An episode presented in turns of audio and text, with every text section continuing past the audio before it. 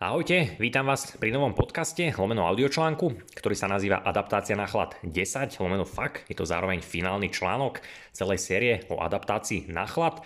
Tento článok som sa rozhodol len nahrať alebo nahovoriť ako podcast samostatne, nerozpisoval som ho už do blogu, pretože predpokladám, že to bude praktickejšie a väčšina z vás, ktorí teda či už alebo tí z vás, ktorí ste napísali dané otázky, prípadne vás zaujímajú si tak či onak, skôr takto prehráte, prípadne sa prekliknete len na danú minútu, ktorú potrebujete, tak verím, že vám to pomôže.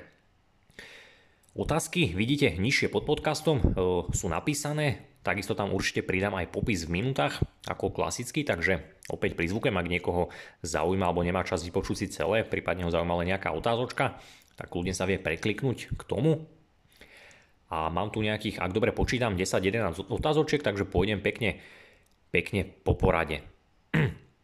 Zároveň ešte poviem, že tento článok som schválne dal takto nakoniec, pretože bude to lepšie aj pre mňa, aj pre vás všetkých ostatných, ktorí ho budete počúvať alebo teda aj čítať, pretože množstvo vašich otázok, keďže tieto otázky som zbieral ešte niekedy od decembra, kedy vlastne ani daná séria ešte nebola spustená oficiálne, alebo teda e, daná na blogu, tak vlastne množstvo aj z tých otázok môžem teraz odkázať na niektoré z blogov, ktoré už boli uverejnené. Takže vždy aj niečo poviem a prípadne viem vás odkázať a ten daný človek alebo koho to zaujíma, tak už si vie daný článok prečítať alebo tú danú časť prečítať, prípadne vypočuť, tak verím, že to takto pomôže. Takisto budem vďačný za spätnú väzbu, či sa vám niečo takéto páči, možno by som to robil častejšie pri, aj pri ďalších článkoch, ktoré budú určite následovať, mám toho prichystaného, alebo chcem toho ešte dať von veľmi veľa. Takže možno by to bolo také skvelé doplnenie, alebo teda aj ako som predtým už začal s týmito podcastami raz za čas, takže niečo ako takéto fakt a prípadne aj k daným, k daným článkom. Takže pustíme sa hneď do prvej e, otázočky. Takže prvá otázka, aký je alebo je rozdiel medzi otužovaním pre rôzne typy ľudí, pre tých, čo sú chudí versus pre tých, ktorí sú viac pri sebe, teda obeznejší a podobne. Akým spôsobom to na nich inak vplýva? Toto je veľmi dobrá otázka. Schválne som mu zaradil teda hneď, hneď na úvod medzi, medzi prvé, respektíve ako prvú. Skutočne je veľký rozdiel v type postavy. Ono každý to, každý to pozná, alebo veľa ľudí to pozná, niektorí to neuznávajú, uznávajú to. Pre mňa je to osobne veľmi vtipné, pretože možno niekto alebo sa to tak zvykne hlavne teda v tom fitness priemysle, v týchto rôznych typoch ľudí, alebo ktorí sa niekde riadia do takýchto kategórií, tak si povedia, že neuznávam takéto typy postavy. Ale ako nemôžete niečo neuznávať, keď skutočne každý nás, alebo každý človek je naozaj svojím spôsobom individualita, čiže každý sa narodí s niečím tým svojim. A to už či ty si niečo pripustí, že dobre, ja som nejaký, povedzme, štílejší, ja neverím tomu, že to má na mňa nejaký vplyv, ja budem proste robiť to isté, čo robí niekto iný a budem očakávať, že bude mať rovnaký výsledok, tak asi bude ten človek sklamaný, alebo teda rozumieš mi pravdepodobne, že čo chcem povedať. Čiže naozaj sú tu rôzne typy postav, také základné, ktorých aj v knižkách píšem, ktoré určite teda každý pozná, to je ten štíhly ektomorf, potom mezomorf, endomorf, to znamená nejaké dlhšie kosti, hrubšie kosti, kratšie končatiny a tak ďalej. Ale pointa je tá, keď sa aj do prírody pozrieš, povedzme nejaká žirafa, taký pekný príklad niekde v teplých krajinách versus povedzme tučniačik v tých zimných, že naozaj, keď je kosť, alebo teda celkové končatina kratšia, štílejšia, alebo teda kratšia hrubšia, versus nejaká dlhá, tak ti to hovorí už laicky, že niečo, čo je dlhšie, tak s ňou skôr, skôr viacej uniká. A ono sa to, alebo má to viacej dôvodov, či už nejakých biologických, fyziologických, ale aj biofyzikálnych, nejdem to teraz úplne do hĺbky rozoberať, môžeš si to ľahko predstaviť, povedzme o, na príklade radiátora, každý, alebo si to pamätáš možno, domácnosti bývali také tie rebrové radiátory a práve preto sa tak konštruovali, že to rebro bolo vlastne také dlhšie, štíhle a lepšie z neho to teplo unikalo. Keď je niečo kratšie alebo teda menšie, tak to teplo naopak lepšie zadržuje. Preto aj napríklad tí eskimáci pôvodní bývali takí kratší, takí nie že obeznejší, ale mohutnejší a menší. Versus povedzme tí typickí keňania, tí bežci, maratónci sú veľmi štíli, majú dlhé kosti, že z nich to teplo skôr uniká. Majú, to, alebo majú v tom výhodu, či už teda pri pohybe, kvôli lepšiemu kroku, lepšej teda aerodynamike, keď sa hýbali cez tie dlhé pláne, takisto pri tom rozvádzaní tepla, keďže oni teplo tvoriť nepotrebujú v tej Afrike, oni skôr to teplo potrebujú lepšie rozvážať, aby sa teda schladzovali, čiže preto sú takí dlhší, dlhšie končatiny versus teda kratší. Čiže skutočne pri tomto to má obrovský vplyv, potrebuješ si to uvedomiť a pravdepodobne to až na, aj naozaj cítiš, alebo ak poznáš niekoho, kto je povedzme obézny alebo už až nejako morbidne obézny, tak skutočne častokrát títo ľudia povedzme vybehnú von úplne v krátkom tričku, dokonca už sú spotení, že naozaj aj tá hromada tuku im samozrejme v tom pomáha, že to teplo lepšie zadržujú a takisto sú aj viacej izolovaní voči teda vonkajším podmienkam versus niekto chudúčky, ktorému je teda skôr, skôr mu príde zima.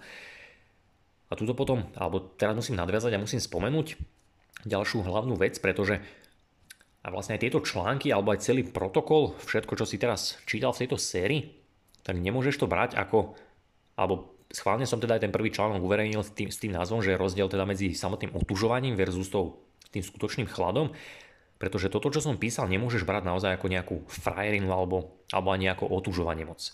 Pretože skutočne som sa ti snažil ukázať, ako chlad reálne funguje, ako nám dokáže zmeniť fyziológiu, aké to má rôzne vplyvy, benefity ale ako to musí byť v súhre aj s ďalšími tými vecami, ktoré sú bežne za normálnych okolností v prírode prítomné súčasne s chladom. A takto to musíš ty brať. To znamená, že keď sa aj chladu začneš vystavovať takýmto spôsobom, alebo teda začneš postupne otužovať a potom už prejdeš niekde ďalej, tak musíš to brať ako niečo možno terapeutické, alebo jednoducho takýmto spôsobom. Či nie ako frajer, ale niečo, čo robíš za nejakým zámerom a už podľa teda svojich svojich preferencií alebo podľa toho, čo chceš dosiahnuť. Povedzme, keď chceš schudnúť, že si naozaj obézny alebo nejaké zdravotné problémy, tak podľa toho sa potrebuješ chladu vystavovať. To znamená, alebo poviem ti to na príklade mňa, v minulosti som sa samozrejme vystavoval chladu viacej, častejšie, teraz už len povedzme občas v závislosti od sezóny a tak ďalej. Ale pointa je tá, že ja som napríklad veľmi štíhly, dlhý, mám dlhé, dlhé končatiny, dlhé kosti, štíhle, ten, tenšie klby a tak ďalej, takže zo mňa teplo rýchlejšie uniká. Povedzme, ja keď sa dám do nejakej 10 stupňovej vody doma, tak som tam povedzme 15 minút. To je taký, taký ideál pre mňa. Samozrejme, viem tam vydržať dlhšie, viem tam vydržať kratšie, ale toto je taký priemer. Versus niekto, povedzme, kto by bol odo mňa obeznejší, alebo ešte aby si mal predstavu, tak ja mám napríklad nejakých 7-8% tuku podkožného. Vieš to aj veľmi pekne zmierať pomocou napríklad kaliperu, aby si vedel teda, ako z teba teplo uniká. A povedzme niekto, kto by sa postavil proti mne, povedzme aj takisto stavaný, ale nemal by 7% tuku ako ja, ale mal by povedzme 30% tuku, tak on by v tej vode prirodzene vydržal povedzme 45 minút alebo 60 minút by tam aj mal vydržať. Pretože z neho to teplo uniká rozdielne. Čiže naozaj tieto rozdiely tam sú. Ja ti napríklad ešte môžem povedať, o tomto sme sa nejaké dva mesiace dozadu, myslím, alebo tri, mal som aj webinár verejný, môžeš si zakúpiť zástav z neho, webinár o chlade sa nazval, myslím, alebo skryté tajomstva chladu a biológie kde som napríklad aj dával pdf automaticky o tom, ako si zmeriať podkožný tuk. Ukazovali sme sa tam nejaké obrázky a pointa je tá, že naozaj podkožná alebo vrstva podkožného tuku, keď si s tým kaliperom zmeriaš hrúbku napríklad svojej kožnej riasy, tak toto pekne koreluje s tým, aká je vodivá tvoja pokožka. To znamená, čím máš viacej tuku pod ňou, tak tým je menej vodivá, pretože tuk je celkom dobrá izolácia. Tak aby si mal príklad, povedzme, ja napríklad, keď si zmeriam na tricepse, dajme tomu hrúbku kožnej riasy, je nejakých 2 mm, úplne minimálna. Povedzme na bruchu, kde mám samozrejme viacej tuku, tak tam je povedzme 5, 5 mm. Čiže tá 2 mm vrstva pokožky má nejakú vodivosť, čiže z nej uniká nejako teplo a na tom bruchu, kde je dvojnásobne väčšia, tá vrstva teda tej kožnej riasy, ale takisto aj toho tuku, tak tam na tom mieste mi uniká dvojnásobne viacej tepla z tela. To znamená, že aj ty si to potrebuješ, alebo potrebuješ nad tým takto premýšľať, pretože keď sa naozaj dostaneš, ako som aj v tom protokole písal, do nejakého stavu, že už to naozaj robíš za nejakým účelom, povedzme máš viacej podkožného tuku na bruchách, na ste, alebo na bruchu, na stehnách, chceš tieto časti tela viacej vystavať v vode, budeš sa tam namáčať, tak práve na základe tohto som štíhly, nie som štíhly, povedzme som obezný, mám tam naozaj veľa tuku, tak podľa toho by si mal aj v tej vode dlhšie ostať. Už povedzme niekto s 30% množstvom tuku by mal bez problémov tú danú časť tela vystaviť minimálne na hodinku takejto vode 10-15 stupňov. Samozrejme potrebuje sa k tomu prepracovať. Verus niekto štíhly, opäť, to povedzme nemusí mať nejaké problémy, že to naozaj len robí nechcem povedať, že preventívne, ale už ako životný štýl, povedzme v rámci sezóny a tak ďalej, tak pre neho to môže byť, ako som vravel, povedzme aj u mňa, nejakých 15 minút denne, že sa tam ponorím je to také prirodzené, samozrejme v súvislosti už s ďalšími faktormi, čo predpokladám, že by si ich mal mať súčasne zmáknuté, ako som to teda aj v tom, v tom článku o protokole písal. Takže potrebuješ na to myslieť takýmto spôsobom. Takisto to svojím spôsobom vlastne toto, alebo tento typ postavy, ako je to aj nejaká v niečom nevýhoda pre niekoho, v niečom zasa výhoda, každý má teda v niečom výhodu, v niečom nevýhodu, aby to bolo také v spravodlivé. Ale zasa povedzme, taký ten štíhly človek, toto som tam taktiež písal pri hnedom tuku, adaptácia na chlad 3, tak povedzme ten štíhly človek skutočne má väčšiu šancu, pretože štíhly z neho teplo rýchlejšie uniká, teda rýchlejšie na to reaguje, tak on si napríklad rýchlejšie vytvorí aj ten hnedý tuk, aj lepšie ho bude udržiavať, keď bude on chodiť povedzme menej na obliekaný alebo aj do tej vody. Takže aj toto môže byť pre teba taký, taký pekný posun, že naozaj v tej vode ti stačí byť povedzme kratší čas, keď, si, keď si štíhli a zároveň aj môžeš, nie že rýchlejšie, ale, ale v skutočnosti aj, aj rýchlejšie dosiahnuť tie benefity, teda za krat, kratší čas. A zasa ďalšia vec ešte, ktorú chcem, alebo posledná vec, ktorú chcem k tomuto spomenúť, je ten typický príklad, o tomto taktiež som napísal aj krátku kapitolu v knihe. Nechcem to pomenovať, každý, alebo väčšina ľudí to pozná pod tým pojmom tí záchodoví pavúci, tuším, že naozaj tí mnohí mladí, najmä teda muži, ktorí sa obzvlášť aj vystatujú, povedzme, že sú štíli, že dokonca jedia čokoľvek, len brucho majú obrovské, že doslova je to vidieť, že také nafúknuté brucho, tak tam sa už bavíme o viscelárnu tuku. To znamená, on Zvyčajne aj títo ľudia naozaj sú takí citlivejší, že im vadí tá zima, čo je opäť znak toho, že už tie mitochondrie aj v tej pečení v orgánoch nepracujú a pre nie je práve potom to brucho priorita. Povedzme, keď sa namočí niekde do vania alebo do vody, že už sa k tomu prepracuje, tak nepotrebuje tam mať až tak tie končatiny povedzme namočené, mohlo by mu to skôr prekážať, ale skôr povedzme ten dlhší čas práve s tým vrch, vrchom alebo teda bruchom, vrchom tela, chrbát, trápezi tam, kde je veľa hnedého tuku, tak toto je pre takéhoto človeka priorita. Aspoň teda podľa mňa. Teraz prechádzam na druhú otázku. Druhá otázka znie teda, aký je rozdiel medzi chladom, keď sa človek menej oblieka, alebo keď je vo vode. Tak táto otázka bola taktiež vlastne zodpovedaná v danom protokole. Aký je tam rozdiel veľmi jednoducho. Keď sa bavíme o vzduchu alebo teda o plyne, plynej podobe versus tekutej podobe, čo je teda prípad, keď si len vonku menej oblečený versus niekde vo vode, tak je tam obrovský rozdiel v tom, ako z teba teplo uniká. Voda je zhruba nejakých 23, niečo, alebo zaokrúhlim 24 krát efektívnejšia a rýchlejšie z teba berie teplo. To znamená, aby si dosiahol rovnakého účinku, tak v tej vode ti postačuje o mnoho, o mnoho, alebo 24 krát menej, tak laicky. Teda aj kratší čas. To znamená, povedzme, keď chceš tej pokožke naozaj stimulovať nejaké tie receptory, ten leptín, uvoľniť viacej toho podkožného tuku do obehu, pretože ten chlad, ako si tam teda aj čítal, alebo ak nie, tak si prečítaj, naozaj potrebuje tá pokožka tvojho tela, alebo teda povrchu tela klesnúť pod nejakú hranicu, aby sa tam nejaké receptory aktivovali, aby tam potom prebehli nejaké fyziologické reakcie. A keď budeš na vzduchu, tak to potrvá veľmi, veľmi dlho, až vôbec, prípadne môžeš medzi tým rôzne problémy, alebo môžu nastať rôzne problémy, vrátane klasického prechladnutia, keď človek nie je zvyknutý a tak ďalej, versus tej vode, stačí kratší čas, pretože tá voda to teplo rýchlejšie uniká. Keď sa ešte začneš hýbať, začneš plávať, tak je to ešte rýchlejšie. Ale zároveň je tam dobrý benefit, keď už povedzme sa na to prepracuješ povedzme do nejakého jazera, tak začneš plávať v tej vode, teda hýbať sa, tak z teba ešte teplo ešte rýchlejšie uniká, ale zároveň tým, že sa teda hýbeš, tak vykonávaš nejakú svalovú činnosť, čiže sa cítiš viacej pocitovo v teple, teda ti to bude menej možno prekážať. Ak si samozrejme, alebo sa k tomu prepracuješ.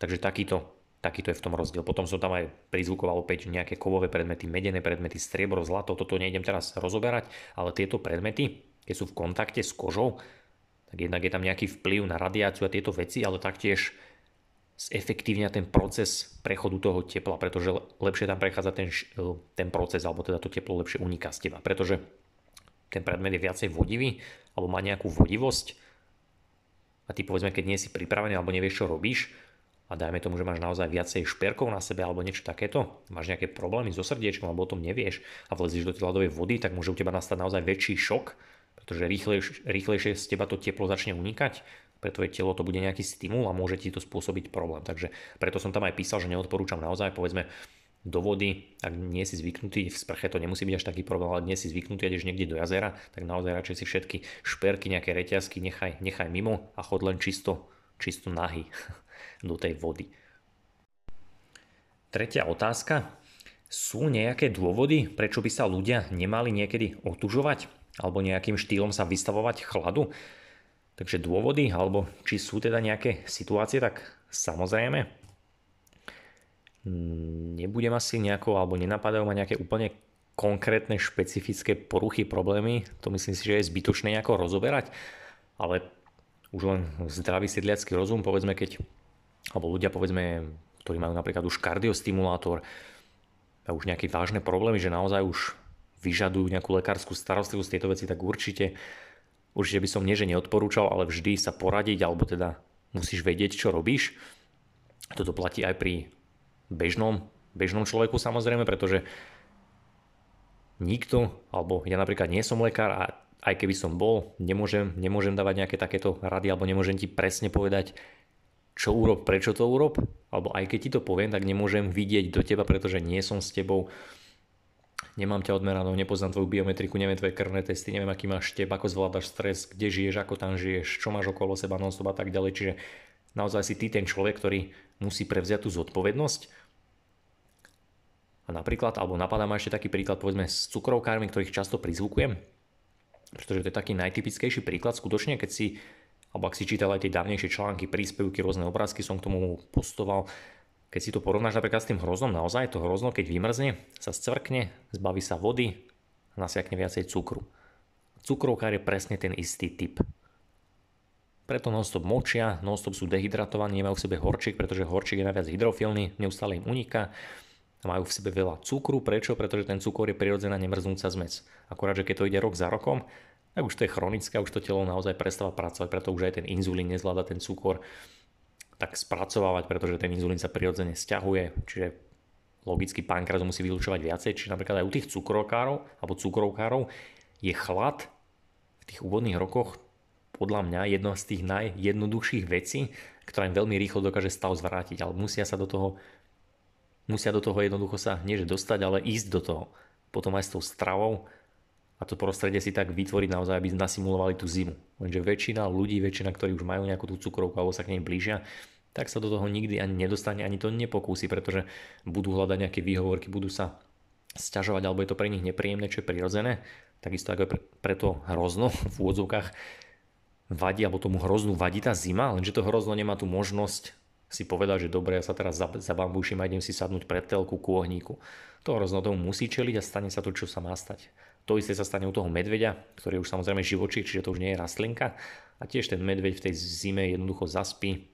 Samozrejme medveď pracuje trošku inak, keďže má spánok dlhý, ale taktiež tam zaspí, ten inzulín postupne klesne, takisto potom ten cukor mu postupne klesne, stane sa viacej citlivý na niektoré hormóny, zobudí sa dokonca štíhly, svalnatý viacej a tak ďalej, čiže naozaj keď tomu ten človek čelí, tak veľa vecí dokáže zmeniť. Vrátane teda regenerácia alebo recyklácie svojich mitochondrií a ďalších, ďalších vecí. Čiže sú rôzne, rôzne takéto stavy, kedy to nemusí byť, ako už vravím nejaké vážne, to už musí ten človek samozrejme sám asi vedieť, keď už má nejakú vážnu poruchu s dýchaním, povedzme nejaký, nedokáže sa nadýchovať, alebo má problémy s plúcami, s tým srdcom, ako som spomenul, alebo nejaký vážny problém, tak vždy je to na ňom, alebo teda po nejakom poradenstve s niekým, nejakým odborníkom, aby mu teda povedal alebo na ňo dohliadol.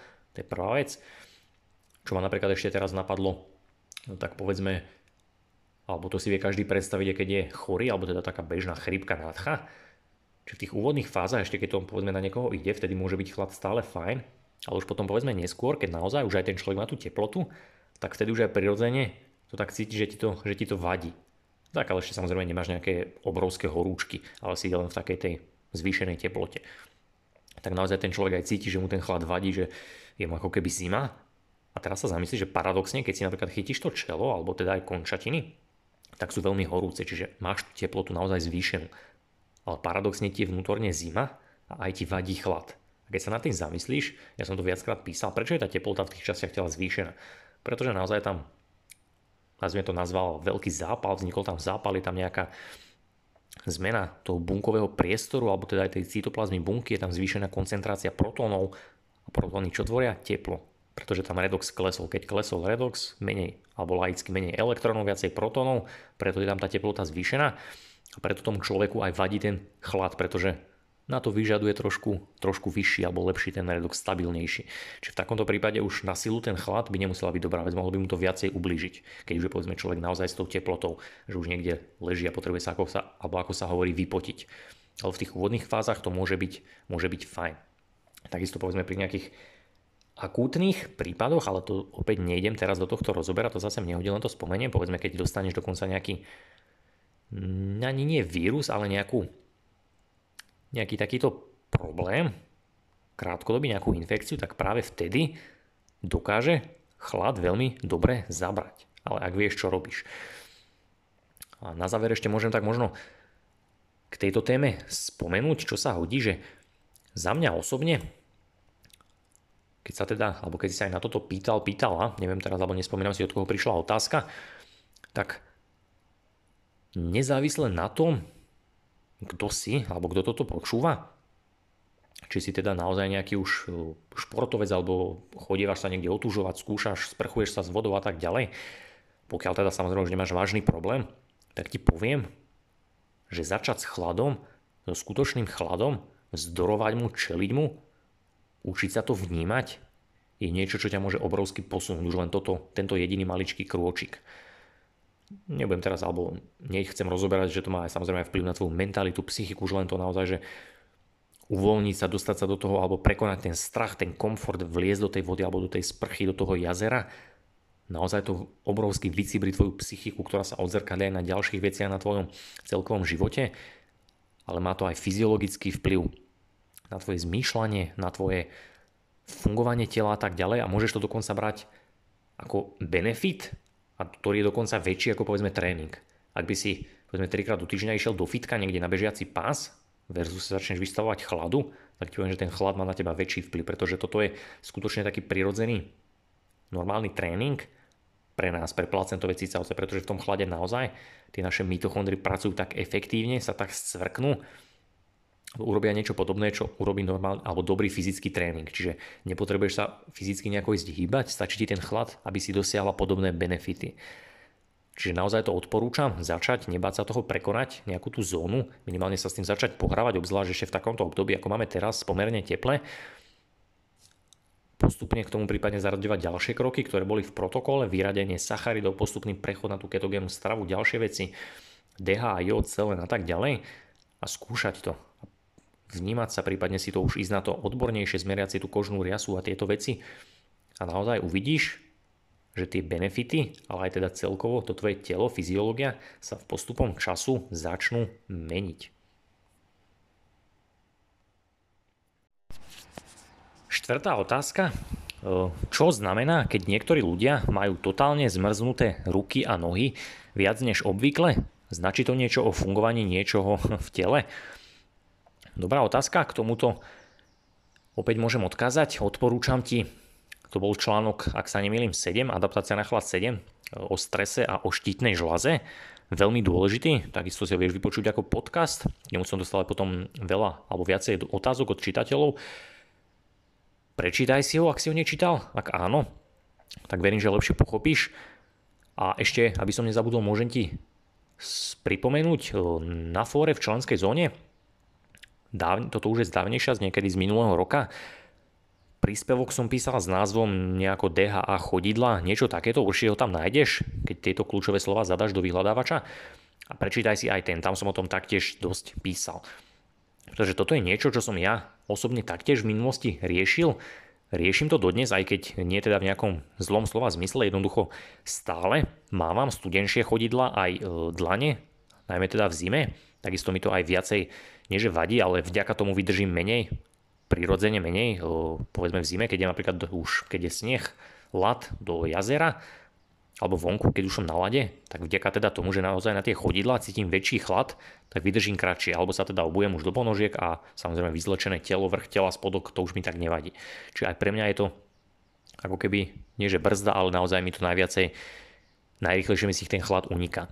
A tuto je taká niekoľko vecí, že jednak je tam veľmi tenká pokožka, čo si musíš opäť priznať, je už len na základe toho, čo som predtým hovoril aj v tej prvej otázke, v druhej, malá, malá vrstva, takisto tam nie je takmer žiadny tuk, čiže malá izolácia, čiže veľmi vysoká vodivosť a veľmi rýchlo teplo uniká. Zároveň to má zase ďalší benefit, ktorý by ti mohol dôjsť cez tú vodivosť, že Práve preto máme na tých dlaniach a chodidlách takú tenkú pokožku, pretože lepšie, keď sa uzemníme, grounding, tak lepšie teda absorbujeme elektróny zo zeme, ale teda je to magnetické pole. No ale teraz späť tomu chladu, že naozaj už len to, keď si štíhli, dlhý štíhli, tak týmto najviac bude prekážať.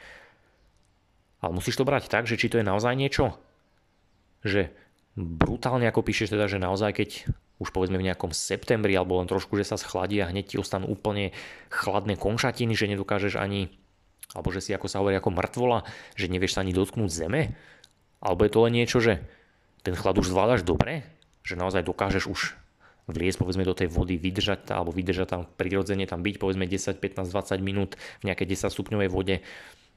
Už aj tá strava, povedzme, že skúšaš tú ketogénnu stravu, asi naozaj nejaký takýto, nazvime to ektomorf, a mávaš chladnejšie končatiny, no nie je to nejaké extrémne, tak buď sú také dva, dva problémy, že buď máš štítnu žlazu v neporiadku, alebo nie je, nie je ešte dobre prerobená s tým chladom, pretože to môže trvať roky a nikdy nemusí byť u teba úplne taká optimalizovaná, keď si štíhli ako u niekoho, nazvime to s väčším množstvom tuku, alebo teda niekoho s inou postavou. A ďalšia vec potom DHA, o tomto som práve aj v tom fóre písal. Že naozaj toto je sám o sebe veľký krok, že pravdepodobne, keď budeš povedzme niekoľko mesiacov naozaj viacej rýb konzumovať, viacej mekýšov, týchto vecí, možno nejaký suplement, ak sa preto rozhodneš, to už nechám na teba, tak je možné, že sa ti to trošku, trošku zlepší.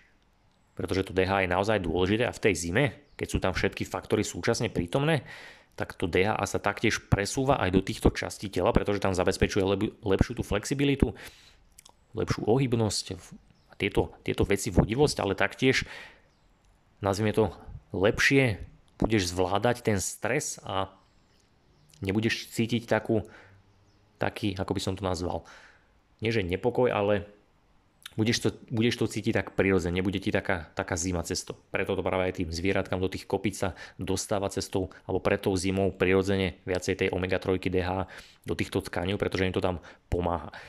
Ale ako tvrdím za mňa osobne vždy, alebo pred, predpoklad, že väčšinou je to problém v štítnej žlaze, Tuto väčšinou odporúčam normálne si nechať zmeriať, ale vždy aspoň teda celkovú T3, aktívnu T3, prípadne aj reverznú, ale tá sa dá veľmi ťažko niekde najbližšie vo Viedni, myslím, možno niekde u nejakých súkromných kliník ešte, aj u nás, zmeriať, aby si vedel naozaj, že či sú tam tie hormóny, či tam nie je len tá T4, či je tam aj nejaká tá T3, či nie je veľa reverznej, aby si vedel popísať ten problém, pochopiť mu lepšie, že kde môže byť problém pretože ti môže chýbať povedzme selen, potom jód, o tom som taktiež veľa písal, tieto dva, dve látky potrebuješ taktiež veľa doplniť spolu s DH, ktoré ti opäť v priebehu mesiacov môžu same o sebe pomôcť s tou tvorbou tepla.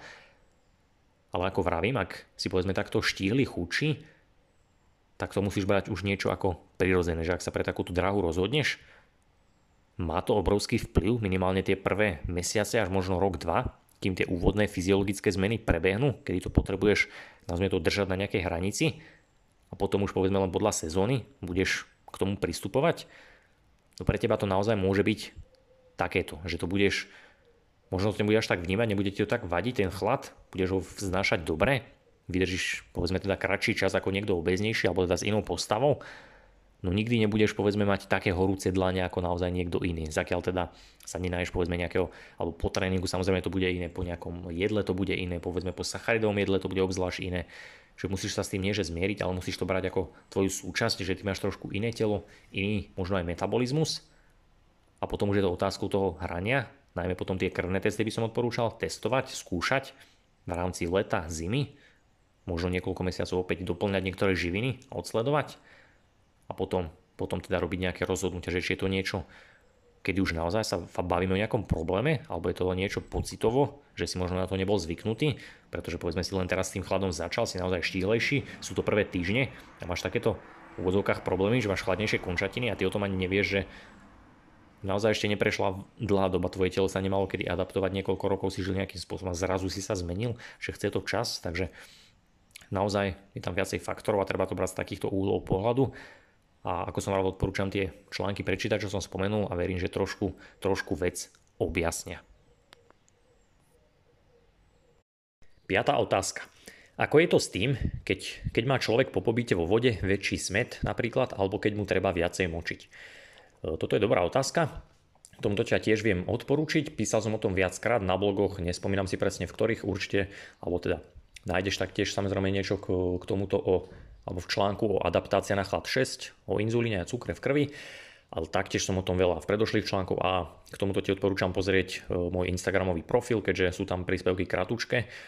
A niekedy v minulom roku ešte asi 2-3 príspevky určite, ale taktiež aj v tomto. Nájdeš to, keď si rozklikneš môj profil, tak podľa nejakých obrážtekov keďže tam ti zobrazuje vlastne len tie štvorčekové obrázky, tak určite tam nájdeš obrázok o hrozne, tam som o tom písal a taktiež tam boli nejaké dávnejšie, kde som použil obrázky, ak sa nemýlim, so sloníkmi a tam bolo aj v nadpise niečo teda v tom obrázku vpísané niečo v štýle, že chlad a slnko sú dokonalý filter vodíka, zvieratka to vedia, takže podľa tohto si to nájdeš, môžeš pozrieť. A teraz ti teda k tomu niečo poviem. Ako je to s tým, keď máš smet po chlade? Tak toto môžeš brať väčšinou ako, nechcem povedať, že znak dobrého niečoho alebo zlého, ber to jednoducho znak toho, že zvyčajne sa to bude diať, keď si paradoxne není adaptovaný na chlad, alebo keď máš keď je to jednorázové, to znamená mimo sezóny, alebo to využívaš ako jednorázovo, to znamená povedzme v lete alebo už kľudne aj v zime, ale stravuješ sa bežne, čiže neriešiš nejako ten chlad v súvislosti s tým teda, že zima, chlad, ketogénna strava a tak ďalej, ale berieš to normálne, alebo teda normálne pre spoločnosť, že nestravuješ sa nejako v rámci teda sezóny a tak ďalej, jednoducho vojdeš do chladu alebo si vystavený chladu a potom získaš, alebo potom máš taký pocit aj smedu, tak zvyčajne je to teda prípad toho, že naozaj počas toho chladu, ešte že si pomerne zdravý, tvoje telo naozaj zvýšilo glykolízu, viacej glukózy využilo, keďže glukóza je naozaj veľmi rýchly zdroj, či už teda aj na tú nemrznúcu zmes v krvi, ako som viackrát spomínal, ale taktiež aj pre mitochondriu, aj pre bunku, pretože dokáže rýchlo vytvoriť nejaké ATP. Počas tohto procesu taktiež vznikne nejaký vedľajší produkt, ktorým je teplo, ale taktiež dokáže byť glukóza použitá, keďže je rýchla aj na uncoupling protein, teda na rozpojovacie proteíny a taktiež na tvorbu tepla, pretože to veľmi rýchle. A keď teda je tam ten smet, tak je to zvyčajne naozaj znakom toho, že tá bunka využila viacej tej glukózy a keďže glukóza je neefektívna, vytvorí menej vody, zo 100 g glukózy vytvorí zhruba 55 g vody, kdežto zo 100 g masnej kyseliny, napríklad palmitovej, vytvoríš až 110 g vody, takže to telo si jednoducho vypýta tú vodu, aj tam je taký skrytý trošku význam, ale ten není až taký pretras podstatný, že zvyčajne tá glukóza naozaj zo sebou nesie aj viacej deutéria, ťažkého vodíka. To telo si tú vodu vypýta, pretože to chce vykompenzovať a vynahradiť. Chce si z tej vody zobrať ten jednoduchý vodík a poukladať ho do tela tam, kam ho potrebuje. A zvyčajne teda aj v rámci glykogénu, keďže naozaj v chlade, keď sa zdravý človek vystaví chladu, o tom bude aj ďalšia otázka, tak naozaj tá glukóza, ale takisto aj zo svalov glykogen je schopné vyčerpať iba pomocou chladu bez tréningu a potom si telo bude glykogen chcieť dočerpať a práve vtedy aj prichádza ten smet, pretože to telo z tých sacharidov, ktoré si tam ukladá, ten glykogen, tak potrebuje to zmixovať, nazvime to tak, aj s tou vodou, aby tam ten vodík premixovalo a vedelo si teda uložiť ten glykogen tak, ako potrebuje. A teda k druhej časti, otáz- druhej časti otázky, keď mu treba močiť, toto presne, o tomto som písal v tých príspevkoch rôznych a teraz ti to tak budem sa snažiť čo najrychlejšie vysvetliť. Naozaj to močenie je veľmi aj pekný znak, ale zároveň je to aj dobrý alebo rýchly spôsob, teda keď využiješ chlad, povedzme ešte najlepšie so slnkom, tak je to veľmi rýchly spôsob, ako naozaj to telo, tú krvnú plazmu veľmi rýchlo a efektívne prefiltrovať. A stať sa, nazvime to, behom pár minút taký rýchlejší, efektívnejší, zároveň budeš mať pocit, že si viacej zapnutý, samozrejme, keď si zdravý, pretože keď sa naozaj vystavíš chladu, teda aj zdravý človek, tak tvoj mozog, ako som to tam viackrát spomínal, naozaj potrebuje tú energiu, ten mozgomiešný mok je naozaj plný vody, on si to okamžite filtruje, filtruje si to z krvi, takisto ako aj ďalšie časti tela.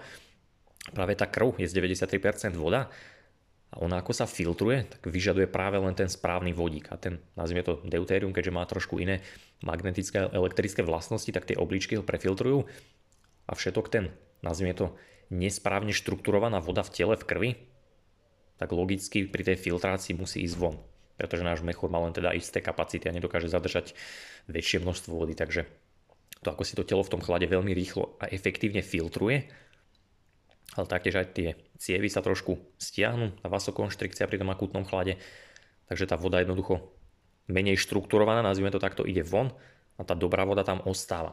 Preto sa aj tvoje telo automaticky ako keby scvrkne a jednoducho je to veľmi rýchly, efektívny spôsob, ako naozaj prefiltrovať ten vodík v tom tele, v tej krvi. Tam som to v tých obrázkoch vlastne preto tak pekne napísal alebo značil na tom príklade toho slona, ktorý naozaj vegetarián, stravuje sa čisto rastlinnou stravou, nemusí nič poznať, nemusí nič vedieť, on jednoducho intuitívne vie, že sa v tej vodičke namáča, močí, stojí na slnku a toto všetko mu pomáha filtrovať ten nevhodný vodík, nazvime to z tej rastlinnej stravy a ten lepší si ponechať v tele. A môžeš to napríklad aj pri sebe využiť, to najjednoduchšie, ja som to napríklad teraz nedávno keďže už je takéto obdobie, chodím aj na kúpaliska, tak to vždy robím. Zoberiem si povedzme dve, dve flašky vody, dajme tomu 3 litra vody, ktoré bežne by som teda nevypil až toľko veľa. Zakiaľ som naozaj, že sa príliš nepotím alebo takto, na tom kúpalisku povedzme vypijem naozaj. A to telo sa naozaj veľmi rýchlo, alebo častejšie mám nutkanie ísť močiť a ten moč si môžeš všimnúť naozaj, že bude taký, nazvime to aj priehľadnejší. Jednoducho to telo si veľmi rýchlo to prefiltruje a tým ako si aj v tej vode, aj keď nemusí byť úplne studená, na teba ešte svieti slnko, čo je ten najlepší prípad, tak naozaj tá krv, krvná plazma sa veľmi rýchlo filtruje, ponecháva si ten vodík, ktorý potrebuje, preto ti aj tie žily potom vystúpia na ten povrch, alebo viacej teda bližšie k povrchu tela, tej koži. Mnoho žien to nemá rado, takýto ten pohľad na seba, keď im vidno tie žily. Muži to zase naopak väčšinou obdivujú. No pointa je tá, že naozaj v tej krvi ostane ten jednoduchší vodík. Ešte to slniečko, keď na to svieti, keďže sú tie žily bližšie k povrchu, tak tá voda v tej krvi zachytí viacej svetla a dokážu veľmi efektívne tú energiu rozvážať po tele, najmä teda pre náš mozog. Takže naozaj, keď mu treba močiť, ber to ako dobrý znak, môžeš to aj využívať. Samozrejme, keď to bude dlhodobé, tá dlhodobá adaptácia, tak sa to zmení, pretože už tá voda v tele, ak všetky tie procesy budú efektívne, bude to dlhotrvajúce, už to nebude také, že pri akútnom chlade, už teda ten akútny chlad nebudeš takto vnímať, takže vtedy sa to zmení. A ešte ti môžem povedať k tomuto, môžeš to vnímať Taktiež som to často prizvukoval, taký typický príklad sú naozaj jednak ľudia, ktorí majú problémy zdravotné, ale najmä cukrovkári, čo je úplne naozaj typický príklad dysfunkčných mitochondrií, pretože nefungujú, nepracujú tak, ako majú, oni pracujú úplne na starých mitochondriách, nedokážu si ich recyklovať, preto teda ani tú glukózu nedokážu spracovať, ich inzulín prestáva pracovať, vlastne ten ich životný štýl, ktorý sa im odporúča teda jedávať viacejkrát za deň, malé množstvo glukózy, pýchať si inzulín, to ich vlastne ešte viacej ubližuje, zabíja ich to pomaličky. Ale pointa je tá, že títo ľudia naozaj, ich telo sa snaží, pokiaľ ešte môže, pokiaľ ešte tie, ten pankrát ešte vylúčuje nejaký inzulín, tak neustále sa snaží vlastne robiť, čo môže, aby sa zachránil. A jedna, jedna z tých vecí, ktorú to telo robí neustále, je, že filtruje tú vodu, ten vodík. Robí to non-stop, snaží sa robiť, čo môže. Preto tí ľudia chodia viacej močiť, aj keď si to neuvedomujú. Preto by mali piť viacej teda kvalitnej vody. Lenže s tým, ako viacej močia, filtrujú, tak z ich tela napríklad neustále odchádza horčík, čo je vlastne najviac hydrofilný prvok v našom tele preto oni sú non-stop dehydratovaní, non-stop nemajú horčík. Horčík je potrebný na množstvo vecí, napríklad na non-stop alebo na roznášku ATP v bunke, teda aby vedeli tvoriť energiu. Oni to nemajú, im to chýba a aj preto vlastne sa im ten stav neustále zhoršuje. Takže môžeš to brať vlastne takto. Verím, že som ti to teda v otázke zodpovedal. Šiestá otázka. Niekde v článku, nespomínam si presne kde, si písal, že sa pri chlade treba riadiť aj vitamínom D. A teda ak je nízky, nesíliť to v letných mesiacoch. Môžeš k tomu niečo napísať? Vďaka. Samozrejme, písal som to určite vo viacerých a myslené to bolo tak, toto som vlastne inak spomínal aj v, vo webinári o chlade teda, o skrytom, skryté tajomstva chladu a biológie, ktorý si vieš taktiež zakúpiť ako záznam, alebo teda v premium členstve sme o tom mali zvlášť webinár. A pointa je tá, že naozaj vitamín D je skvelým, skvelým znakom, samozrejme prirodzený vitamín D, teda nie keď suplementuješ a potom si zmeriaš potom ako si sa nadopoval doplnkom, ale prirodzene, teda bez doplnku. To z toho dôvodu, pretože naozaj to naše telo si veľmi úzko túto tvorbu reguluje, to znamená, keď si správne hydratovaný, keď tvoje mitochondrie pracujú ako majú, keď máš dobrú pokožku, dobrý solárny mozol, tak ten vitamín D samozrejme bude prirodzene vyšší. A naopak v zimných mesiacoch, ako je napríklad u eskimákoch, alebo teda u ľudí adaptovaných na chlad, ten vitamín D bude taktiež sa dobre tvoriť, budú, alebo oni ho aj viacej príjmajú zo stravy napríklad, z tých rýb a tak ďalej, ale ten vitamín D to telo si reguluje a ne, nikdy ho nezvýši príliš. Jednak na to ani nemá takú možnosť, keďže niekde v sever, na severnom pole nemajú také silné slnko ako u nás, ale aj keby, tak oni si ho toľko ne, nezvýšia. A dôvod je ten, že vitamín D priamo inhibuje, alebo teda nazvime to supery s týmito uncoupling proteínmi, to znamená s tými rozpojovacími proteínami, teda by znemožnil tvorbu tepla. Čo je teda, keď sa nad tým zamyslíš celkom logické, že naozaj niekde, dajme tomu v Afrike, tí pôvodní ľudia, alebo teda tmaví ľudia, ktorí sú zvyknutí na to, že tvoria alebo všetku energiu využívajú, všetky elektróny na tvorbu ATP, oni nemusia, ani nemajú, nevedia syntetizovať toľko tých UCP ako my.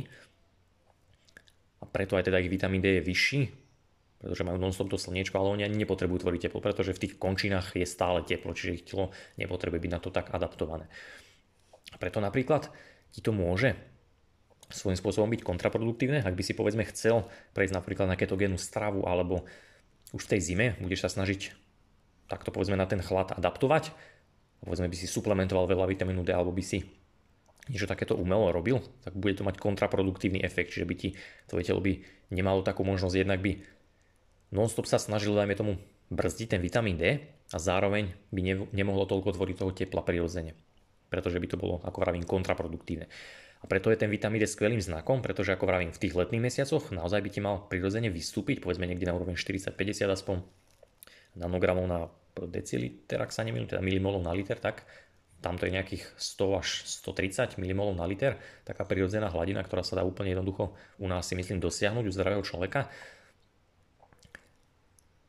A to znamená, že ak ho máš non-stop nízky, že si ho budeš povedzme mierovať aj v tých letných mesiacoch a naozaj nízučky, že ti nevie stupnúť, tak máš niekde problém a mal by si sa v prvom rade zamerať alebo ja ti odporúčam sa zamerať na to vybudovať svoj elektrický náboj, to znamená využiť to slnko na zvýšenie toho redoxu, pretože slnko, slnečná energia, takisto ako aj sacharidu nesú, nesú naozaj veľa tej energie a vedia ten redox nakopnúť až potom zaradiť chlad.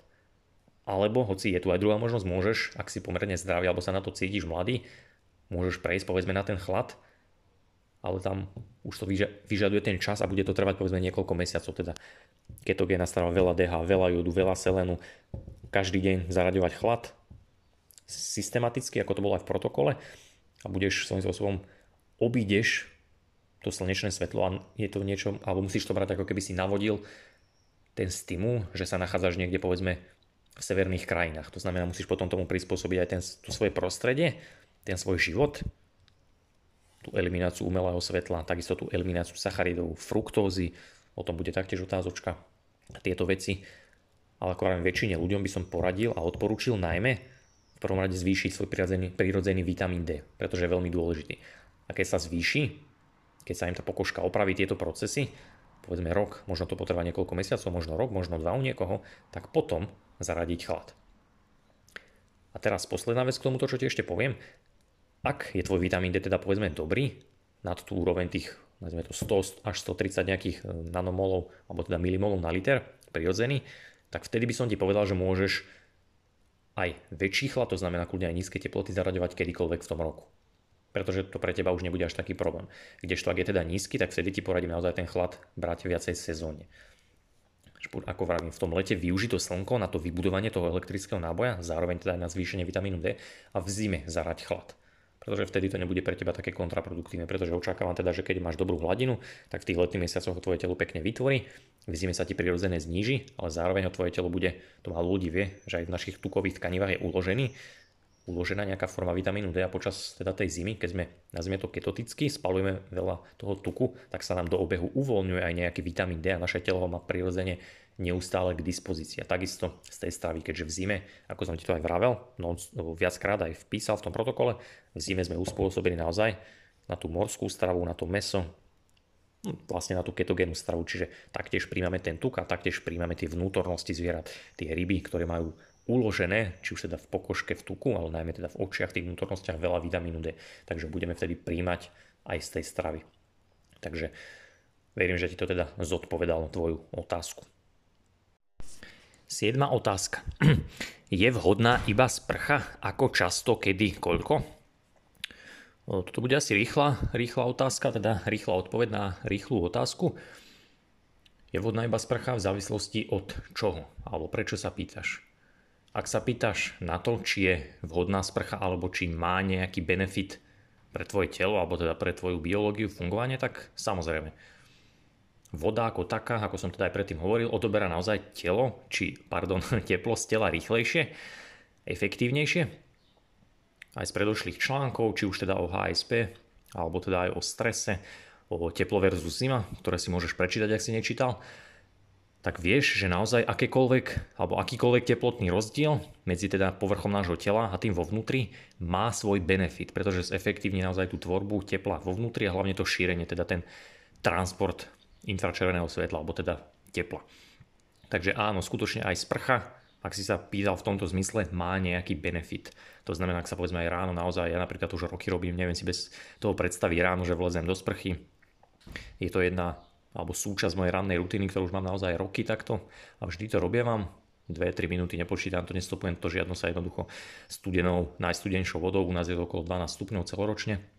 Tak, takouto vodou sa sprchujem, niekedy aj hlavu, niekedy aj tvár už podľa toho, či hneď niekde idem, alebo aby som teda uh, mohol vybehnúť, alebo teda ak mi to neprekáže, že budem mať mokré vlasy. Častokrát napríklad ja takto aj v zime chodievam s mokrou hlavou, nevadí mi to. Takže áno, má to benefit. A ak si sa pýtal v zmysle, že povedzme v tomto ohľadom adaptácie na chlad, či môžeš očakávať rovnaké zmeny len pomocou sprchy, tak za mňa osobne odpovede nie. Nemyslím si, že sa to, že sa to dá. Pretože aj živočichy prirodzene naozaj sú buď vystavení v zime, čo sa týka teda tak, že vstupujú do vody, alebo teda sú na vzduchu. Nikdy to nie je nič, nič formou sprchy. A väčšinou je to naozaj tie zmeny alebo teda tie živočichy sú tak uspôsobené, takisto majú rôznu farbu, napríklad tmavšie živočichy sú uspôsobené na vodu, kdežto blečie živočichy na súž, preto to súvisí teda aj s tým vitamínom D, o ktorom som vravel predtým. Ale pointa je tá, že naozaj nič takéto, alebo teda ako keby sprcha dopadajúca voda nemôže mať taký benefit, pretože je to len niečo, niečo krátkodobé. Kdežto keď si v tej vode, tak naozaj tá voda ťa obkolesí a je tam ten transport konštantný, non-stop. Čiže je to niečo úplne úplne rozdielne. Takže ak to chceš brať v tomto zmysle naozaj, že sa chceš adaptovať na chlad, alebo chceš to teda tú zmenu, aj ten fyziologickú zmenu vyvolať v sebe v priebehu nejakých najbližších mesiacov, tak si myslím, že musíš zaradiť teda celkovo nejaký kúpel, alebo teda byť v tej vode. Ale naozaj tá sprcha, ako vravím, má množstvo benefitov, môžeš to brať ako nejakú svoju rutínu niekoľkokrát denne, to už je na tebe a zároveň je to aj skvelý spôsob, ako sa na niečo takéto pripraviť, hlavne teda u mladších ľudí, ale takisto aj u starších. Veľa ľudí to robí intuitívne už roky aj vďaka teda dnešným trendom, aké máme, či už výmhova, rôzne takéto ďalšie, že naozaj sa sprchujú alebo teda nejako otúžujú a tak ďalej. Povedzme, keď sa k niečomu takémuto potom alebo odhodláš, alebo skúsiš niečo v tom zmysle, ako som teda aj písal v tom protokole, a ak si teda sa už povedzme roky sprchoval alebo mesiace, tak zistíš, že zrazu je to pre teba jednoduchšie, pretože už si na tú vodu zvyknutý, aj na ten chlad trošku, takže môže, môže ti to pomôcť. A takisto zároveň, to som taktiež písal aj v protokole, niečo takéto alebo sprchy už môžeš brať ako povedzme takú, nazvime to, udržiavacú fázu, alebo ako by som to nazval, že jednoducho, ak sa raz, raz naozaj adaptuješ, prejdú tie mesiace, budeš tam mať všetky tie faktory, ktoré som tam popísal zaradené, potom povedzme práve v takomto období, napríklad v lete alebo v teplých mesiacoch, alebo aj v priebehu teda už normálne roka, keď ideš povedzme von na slnko, alebo jednoducho chceš sa tak trošku nie že nakopnúť mentálne, ale jednoducho to svoje zdravie alebo celkovú výkonnosť, pretože ťa to nič nebude stať, tak môžeš to využívať. A to v podstate hoci keď ja to robím vám často, alebo teda takmer, takmer neustále. Niekedy, keď som napríklad cez víkend doma, že len vleziem do sprchy, osprchujem sa ľadovou vodou, idem na chvíľku na terasu, von, alebo keď si pri bazéne, kdekoľvek, jednoducho naozaj ten povrch len schladíš, povedzme ešte keď vybehneš von na slnko, je to ešte potom efektívnejšie, ale takisto aj vo vnútri, keď sa len občas osprchuješ napríklad studenú vodu, tak takisto to má na teba benefity. A v takomto prípade teda ako často, kedy koľko, tak myslím si, že to už je úplne na tebe, nemôžeš to brať povedzme v zmysle, že čím viac, tým lepšie, povedzme, že budeš na seba 10 minút mať pustenú sprchu versus 7 minút, nemyslím si, že tam budú nejaké rozdiely. Toto už skôr by som potom na tú váňu zaradil, že naozaj ten čas využiť takto. Toto môžeš brať skôr ako niečo krátkodobé. Jednoducho sa schladíš trošičku, nemusíš sa hneď utierať, môžeš ostať kľudne ovlažený, vybehneš potom na terasu alebo, alebo kľudne von alebo čokoľvek iné. Čiže naozaj tá sprcha má aj v takomto zmysle. Tu ma ešte napadá posledná vec, ktorá, ktorú často ľudí alebo ľudia riešia, napríklad chlorová voda a tieto veci. Samozrejme v byte sa s tým stretávame. Nepovažujem to za dôležité alebo ani to nejako nikdy extra neriešim. Samozrejme v bazénoch je to už niečo iné, to už podľa problémov. Niekedy to nie je vhodné, ale u zdravého človeka to je, nie je takmer žiadny problém. Ale čo chcem povedať, povedzme, keby, alebo keby mi takúto otázku položil niekto zo zahraničia, napríklad z Londýna, čo je ten najtypickejší príklad, tak tam by som povedal, že nesprchuj sa vôbec. Alebo si takú minimálne poriadne filtre na vodu, pretože tam majú naozaj znečistenú vodu a už aj z tej sprchy. Keby si sa takoto sprchoval alebo kúpal, tak by som ti to neodporúčal. Ale u nás naozaj na Slovensku máme celkom dobrú vodu, ak nemáš nejaké naozaj že brutálne staré potrubia, neviem koľko ročné, že hrdzá všetky možné proste nečistoty a toto na seba púšťaš, tak myslím si, že toto absolútne netreba riešiť. 8. otázka. Ako náhle sa v lete budem ochladzovať, studená sprcha alebo jazero, v podstate pri prudkom poklese teploty kože e, sú aké možnosti organizmu, ako zvýšiť teplotu tela. Dajme si modelovú situáciu, že mám aj zvýšený inzulín, len som si dal sladkú zmrzlinu alebo radler pred sprchovaním. Som však adaptovaný na chlad a mám OK aj vitamín D. Aký proces prebieha v tele? Zastaví sa vstrebávanie glukózy do buniek? Využije telo hnedý tuk? Dobrá otázka. Toto je mimochodom, dúfam, že nebude vadiť, spomeniem Odmira. On je tréner z východu a skvelý človek, skvelý prístup a už len tým teda ako položil otázku, tak naozaj mi dal najavo, že naozaj sa tomu rozumie, ale čo chcem povedať, že naozaj podľa mňa takýto človek tak je ako sa hovorí, že človek na správnom mieste, pretože to, čo robí, tak naozaj aj tomu rozumie a aj tým žije a posiela mi samozrejme viacej nejaké svoje údaje, krvné testy, aj si, sme si spolu viacej písali, sme v kontakte a naozaj môžem povedať, že je to človek na správnom mieste. A k tejto teda otázke, keď sa budem v lete ochladzovať, tak pri tomto opäť niečo podobné, čo som vravel v predošlých vlastne dvoch otázkach, pretože nemôžeš, alebo keď sa bavíme takto o takomto počasí, letno, ochladzovanie, sprcha, jazero, ako ste napísal, tak tu by som ani nepovedal, alebo nemôžem povedať, že sa jedná o nejaký prudký pokles teploty pokožky, ako si teda napísal, že pri prudkom poklese teploty kože. Skutočne, ja som si veľakrát aj si neustále sem tam meriavam, v minulosti viacej teplotu pokožky a môžem ti povedať, že pri niečom takomto, povedzme sprche alebo v takomto období obzvlášť, si teplotu pokožky prakticky ani naozaj nedokážeš nejako prudko, prudko znížiť. Skutočne si môžeš kúpiť teplomer, je to veľmi, veľmi náročné. Napríklad keď sa ochladzuje v takom jesenom období, tak mám napríklad na sebe vyskúšané, že čo dokážem, či už v kúpele alebo v jazere, povedzme na tých 17-16 stupňov pokož, teplotu pokožky behom pár minút klesnúť, keď som vo vode namočený, nie v sprche alebo vo vode. Pri plávaní napríklad v studenej vode, vtedy mi klesne viacej, ako som to aj predtým spomínal. Vtedy povedzme na tých 12-13 stupňov som schopný niekedy aj menej, ale to už sú také tie rizikové situácie, to nechcem teraz rozoberať. Čiže v takomto období je naozaj náročné tú teplotu pokožky prúdko znižiť, keď si to zmeriaš a na niektorých častiach tela to bôž. Takže tu sa, tu sa jedná o nejaké minimálne zníženie, ale už pri takomto minimálnom znížení, ochladení a obzvlášť na vlhčení, aj toto je veľmi dôležité, že tá pokožka sa len navlhčí, tak už tu ide naozaj hneď ten benefit tej výmeny, efektívnej výmeny tepla. Čiže toto je veľmi dôležité a tu už nejde nejako extra, extra o to, že sa to spalovanie tuku alebo celkovo to, čo prebieha v zime, v tom zimnom období zefektívni. Čiže tuto naozaj by som bral skôr len z toho úhla pohľadu, že sa ten, to krátkodobé schladenie ti pomôže zefektívniť celkovo ten proces a takisto teda je to zbavovanie sa toho deutéria, trošku filtráciu tej krvnej plazmy, tieto veci. Takže to je taký ten prvý, prvý dôvod. A teraz z tej modelovej situácie, ako som popísal, to sa vlastne týka aj toho, čo si vral, že ako teda, aké má telo možnosti, ako zvýšiť teplotu tela. Čo sa teda stane, keď máš povedzme ten zvýšený inzulín, alebo ako si povedal, že si si dal predtým zmrzlinu, alebo radler, alebo teda čokoľvek, čokoľvek iné v takomto zmysle. A samozrejme si napísal, že si adaptovaný na chlad, len súhlasím aj vitamín D, mimochodom platí to, čo som ti vtedy súkromne písal, že naozaj si prvý človek, ktorý mi poslal teda svoj prirodzený vitamín D a mal si ho v takejto úrovni, veľmi vysoko. Si prvý, ktorého som s takýmto vitamínom D videl, čo je príjemné pre mňa. Zároveň opäť dôkaz, že naozaj to, čomu sa venuješ, aj to, čo robíš intuitívne, tak má, alebo že je to dobré a má to na teba naozaj aj dobrý vplyv, takže určite aj tie informácie, ktoré odovzdávaš klientom, sú veľmi, veľmi vhodné.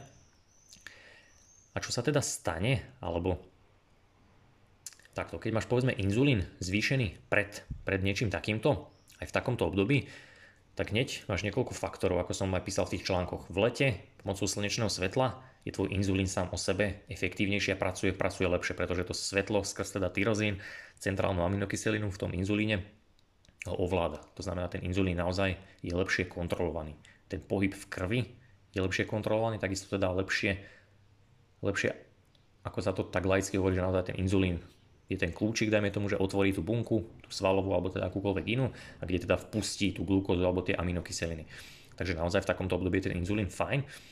A keď potom zaradíš ten chlad, že teda si niečo takéto zjedol, vypil a ideš povedzme do sprchy alebo do niečoho, tak tuto sa nejedná o to, že by ti ten inzulín nejako sa potlačil alebo ten cukor ostal schválne v krvi, ako som to písal v tom článku, to sa deje najmä v tých jesenných obdobiach, kedy to je nejaké také dlhotrvajúce a už tá teplota sa naozaj znižuje, ale nie je to nič krátkodobé, že pár minút. Čiže v tomto, v tomto prípade sa jedná skôr o ďalší benefit, že ten chlad ti pomôže tú, inzu, pardon, tú glukózu, ale aj celkovo teda tie sacharidy ešte, ešte lepšie vstrebať a zvýšiť tú inzulínovú senzitivitu. Toto je taký ďalší, ďalší benefit chladu, naozaj dokáže pomôcť aj s tou citlivosťou na inzulín. Ale tuto už sú potom dva dva také rozdielne, rozdielne faktory alebo pohľady, na ktoré treba prihľadať, že či sa bavíme naozaj len o schladení že osprchuješ sa alebo vlezieš do jazera, ale nemá to na teba nejaký vplyv, alebo sa ta, natoľko schladíš, že nastane triažka. Pretože pri tej triažke naozaj sa bavíme už o extrémne rýchlom vyčerpávaní glykogénu. To znamená, keby si aj v takomto období sa povedzme si ľadom, alebo ja mám napríklad doma tú veslu, ktorú som viackrát spomínal, kde sú ľadové vrecúška, oni majú okolo 9, minus 19 stupňov teplotu, čiže pomocou nich si dokážem trošku privodiť aj triažku, čo je fajn, občas to využívam. Takže keď prídeš do takéhoto stavu, že naozaj nastane už trošku triažka, tak vtedy tvoje telo extrémne rýchlo spaluje glykogén zo svalov. To znamená, v takomto, v takomto prípade by si ten, ten cukor, dá sa povedať, veľmi, veľmi rýchlo spálil. Okamžite by si ho premenil teda na CO2 teplo, ale takisto aj na laktát a nejaké ďalšie vedľajšie produkty. Ale keď sa bavíme o tom, že nenastala triažka, alebo je to naozaj také krátkodobé schladenie, tak jednoducho tvoje telo veľmi efektívne jednoducho tú glukózu vženie do bunky, alebo ju teda zoxiduje, či už na tvorbu tepla, ale takisto aj na toho laktátu a jednoducho ti v tej krvi dlho, dlho neostane. Čiže to môžeš brať podobne ako, ako tréning. To je myslím známe takisto, že tréning napríklad veľmi efektívne dokáže skorigovať hladinu cukru v krvi, to znamená aj ľudia, aby len obyčajná chôdza napríklad, alebo nejaký pohyb, prirodzený pohyb, nemusí to byť priamo nejaký silový tréning alebo niečo takéto, aj to ti dokáže, alebo človeku dokáže pekne ustáliť tú hladinu cukru v krvi a pomôcť mu teda aj s tými živinami, aby sa tam do tela lepšie vstrebali. A toto podobné je s chladom. Takže naozaj, alebo teda keď si sa na to pýtal, tak môžeš to brať nejako takto, že ti to jednoducho len pomôže s tou citlivosťou na inzulín a naozaj ti to efektívnejšie pomôže to, čo si predtým zjedol, tak ako keby zoxidovať a takisto teda aj ten vodík automaticky prefiltrovať trošku, trošku lepšie. Čo sa teda týka toho zvýšenia teploty, teploty tela, tak tam naozaj nie sú nejaké také extrémne mechanizmy, ako je to povedzme, keď už vlezieš do brutálne studenej vody. V takomto prípade sa jedná skôr o to, že naozaj tá, ten povrch tela sa schladí, to znamená to, čo sa deje vo vnútri, pod tým povrchom, tie mitochondrie, to teplo efektívne, efektívnejšie šíria, ale takisto v takomto období predpokladáme, že teda aj slnko je silné, to znamená aj zvonku dopada ďalšie teplo, to znamená tvoje teplo, alebo teda tvoje telo sa veľmi rýchlo a veľmi efektívne dostane opäť na tú teplotu, akú malo, akú malo predtým. A využije k tomu teda aj tú glukózu, ktorú si predtým skonzumoval, alebo teda aj to slnečné svetlo, alebo aj nalačno, keď si, keď si pomerne zdravý, čo u teba, u teba platí. Takže či to zastaví vstrebávanie glukózy do buniek? Nie. Toto sú, sú iné prípady, kedy sa to môže stať, ale to nejdem teraz rozoberať, keďže otázka bola položená, položená takto.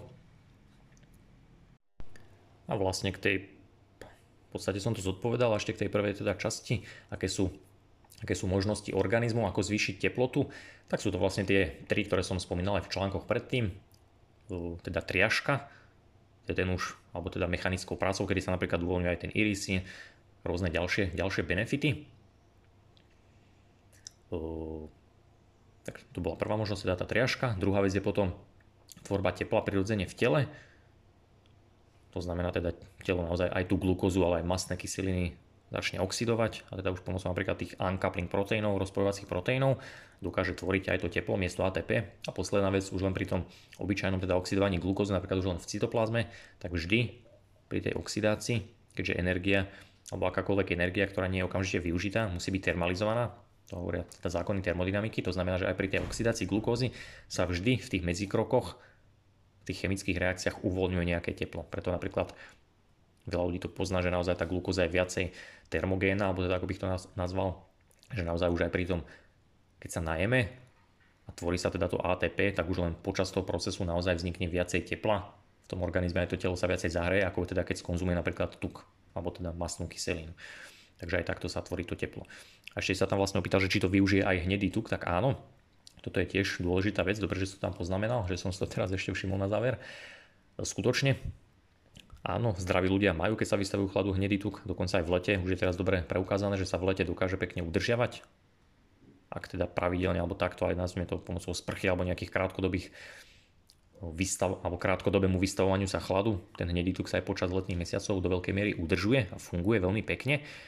Práve hnedý tuk spolu so svalmi sú veľmi, alebo takí veľkí, veľkí žrúti práve energia. Dokážu teda jednak aj nakopnúť ten metabolizmus, čo veľa ľudí sa o to snaží, bohužiaľ nesprávne, ale taktiež dokážu aj udržiavať tú vysokú citlivosť, či už na inzulín, na ďalšie hormóny. To znamená, keď sa aj takto naješ, ako si povedal, že sa až glukózu alebo niečo a potom napríklad ten chlad zaradíš, tak práve áno, aj ten hnedý tuk je obrovský, niečo ako doslova vysávač, že to všetko vsaje a spáli, alebo teda zoxiduje. Ten hnedý tuk máme práve teda v tých strategických miestach na tele, pretože sa nám to tam hodí. A druhá vec je potom svalu. Tam máme napríklad ten UCP1 a UCP3, to je teda najmä vo svaloch a v hnedom tuku. A práve tam preto sú, alebo preto si aj ľudia potrebujú udržiavať teda funkčný tento hnedý tuk, ale takisto aj funkčnú nejakú svalovú hmotu. Nemusí byť, alebo ani nie je dokonca vhodné, aby bola nejaká extra nabúchaná, ako teda tí kulturisti, stačí teda, že je to tá prirodzená, pretože sú to naozaj tí takí najväčší žrúti, vysavači, aj keď sa ten človek viacej napríklad naje v niektorých chvíľach, alebo vystaví sa takýmto, takýmto situáciám chladu, tak naozaj aj práve vďaka týchto, v týchto tkanivách svalý hnedý tuk, tak to dokáže veľmi pekne zúžitkovať tie kalórie, alebo teda ten vodík a vytvoriť teda aj to teplo a aj celkovo teda využiť, využiť tú glukózu. No, ďalšia otázka. Prečo káva pred studenou sprchou vytvára synergický efekt? Toto, ak sa nemýlim, bola otázka položená aj vzhľadom teda na to, čo som niekde na Forexe, ak si dobre pamätám, spomínal. Tam som to nejako nerozoberal, tak ľudne ti to teraz, teraz v skratke, v skratke poviem. Prečo má káva pred studenou sprchou synergický efekt? Je to veľmi, alebo budem veľmi, veľmi stručný v tomto. Poviem ti to tak základne, alebo prečo? Jeden z dôvodov, prečo napríklad káva naozaj má alebo hlavne mala množstvo benefitov, dnes už toľko nemá. Ale prečo teda káva mala naozaj pre ľudí veľa benefitov, dokonca aj koreluje v mnohých štúdiách e, s dožitím sa teda vyššieho veku ľudí alebo teda so zdravotnými benefitmi. Je ich viacej, ale jedným z takých benefitov je, že skutočne už len keď si povedzme nalačno, teda neprijal si žiadne jedlo, žiadne teda v úvodzovkách kalórie a vypiješ kávu, tak v podstate sa jedná teda o tekutinu, nie je tam nejaké extra extra kalorická nálož, ale je tam už naozaj ten istý vodíka rozpustený v tej vode z tej kávy, z toho kávového zrna. A ide o to, že tá káva sama o sebe ti dokáže veľmi rýchlo naštartovať flow elektronov na vnútornej membráne mitochondrie. To znamená, ona vženie ten vodík automaticky na prvý komplex, ten má najvyšší redox a dokáže zrýchliť ten flow a zvýšiť paramagnetizmus mitochondrie, teda celkovo to zrýchliť, laicky povedané. Čiže keď si predstavíš tie komplexy, alebo tú, tú priamku, tú membránu, na konci je teda to ATP, predtým je teda sa tvorí tá voda, tak vypiješ kávu za predpokladu, že si zdravý, tak tá káva ti nakopne ten prvý komplex a pšt, ten proces, tú membránu ako keby zrýchli. A teraz prichádza na radu chlad. Čo urobí chlad? Čo je základný mechanizmus alebo princíp, ktorý som sa snažil aj v tých blogoch, aby si aspoň tento pochopil, alebo každý, aby ho pochopil, je, že chlad scvrkne mitochondrie. Prečo ich scvrkne? Už by si mohol vedieť jednoducho ich scvrkne a tým teda, že ako som povedal, tá káva to zefektívni, zrýchli ten flow a potom zaradíš chlad, chlad ich scvrkne. A čo sa stane, keď, keď sa niečo scvrkne, keď sa tie komplexy priblížia? Ten prenos sa stane efektívnejším. Pretože kedy, kedykoľvek pre, alebo kedykoľvek sa bavíme o transporte elektrónov medzi dvoma proteínovými centrami, alebo teda nejakými proteínmi, tak čím je tá vzdialenosť medzi nimi menšia, tým je tunelovanie elektrónov efektívnejšie a možnejšie. A tuto je práve ten problém, prečo dnes už káva má dokonca nevhodný vplyv. Prečo? Pretože keď ľudia majú mitochondrie zväčšené, tie komplexy sú ďalej od seba, elektróny už nemôžu tunelovať, to bôžne z prvého komplexu, ktorý už majú ľudia najviac znišený a keď vypijú kávu, tak hoci tá káva im to nakopne, ale ten elektrón, čo sa tam na prvý komplex dostane, už nedokáže prejsť ďalej. To znamená, že ešte si viacej ublížia alebo teda zvyčajne. Samozrejme dá sa to obísť, sú tu nejaké veci, o tomto sa budeme baviť aj so zlatými členmi, no, asi v ďalšom alebo o dva webináre ďalej mám k tomu niečo pripravené. Ale pointa je tá, že naozaj tieto dve veci môžu byť synergické, podobne ako napríklad e, sauna alebo teda nejaká infračervená sauna a chlad. Vždy by si mal teda ukončiť chladom, ak povedzme si v saune, pretože prvá vec zrýchli flow, druhá vec svrkne. A keď niečo zrýchliš, tak to chceš mať efektívne a svrknuté pretože je to podobné ako keby si zatlačil plynový pedál na svojom Ferrari, povedzme. Táto, toto porovnanie ti je mimochodom známe, vieš prečo to schválne hovorím. Takže keď zatlačíš plynový pedál na Ferrari, tak očakáva, že, už, že to auto proste vytu, vyturuje a pôjde brutálne rýchlo. Lenže keď ho stlačíš a budeš mať povedzme niekde nejaký káblik preseknutý alebo ten motor bude narušený, tak stlačíš síce, áno, ženieš tam viacej benzínu, viacej teda kyslíku, pretože ten karburátor a ďalšie veci tam budú pracovať, ale keď ten motor bude, nebude správne funkčný, tie hadičky nebudú dobre poprepájane, tak jednoducho len skôr ten motor odpáliš, pretože ti bude viacej benzínu ti unikne, alebo sa to tam zblokne nesprávne a tak ďalej, čiže to auto skôr zničíš. Čiže ty keď chceš ten plyn zatlačiť, tak potrebuješ si byť istý, že ten motor máš dobre utesnený, dobre skonštruovaný, dobre mechanicky v poriadku a tak ďalej. To isté s mitochondrou. Tá káva ti naozaj pomôže, obzvlášť nalačno, preto má káva nalačno strašne alebo najviac benefitov, ale je tam veľa podmienok, tie teraz nejdem rozoberať a jednou z nich je zdravie, funkčnosť mitochondrií, druhá vec je zdravie, zdravé črevo, to sú také najzákladnejšie, ktoré už teda väčšina ľudí dnes nemá. Ak, ak sú splnené, ak si teda zdravý, čo u teba, opäť opakujem, predpokladám, že platí, tak pri tebe naozaj káva nalačno, potom povedzme chlad, tak veľký benefit na najbližších teda pár minút až možno hodín to môžeš mať. Už že to aj ten človek pocíti, keď naozaj už nie je prestimulovaný, že kávu pije non-stop, tak myslím si, že to aj pocítiš. Ja som napríklad v minulosti využíval aj pri tréningu, aj rôzne testy som si robil naozaj sú tam nejaké, nejaké benefity, ale musíš už naozaj vedieť, čo poznať svoju hranicu a vedieť sa s tým, vedieť sa s tým vyhrať. Takže verím, že ti to zodpovedalo túto otázku. Desiatá otázka. tvoj názor na sacharidy alebo konkrétne na fruktózu v zime. Vďaka. Hej, takže túto otázku som ti vlastne vtedy, než zodpovedal, ale v predošlých blogoch zodpovedal, takže opäť môžem využiť, môžem ťa odkázať. Myslím, že aj v samotnom protokole, teda adaptácia na chlad 2, som o tom písal, prečo teda fruktóza je jeden z dôležitých bodov, ktorú musíš vyradiť, ak chceš naozaj sa adaptovať na chlad počas teda niekoľkých mesiacov. A potom myslím, že to bolo v 5. článku o leptine a cirkadiálnom rytme. Takže môžem ti k tomu samozrejme aj teraz niečo povedať.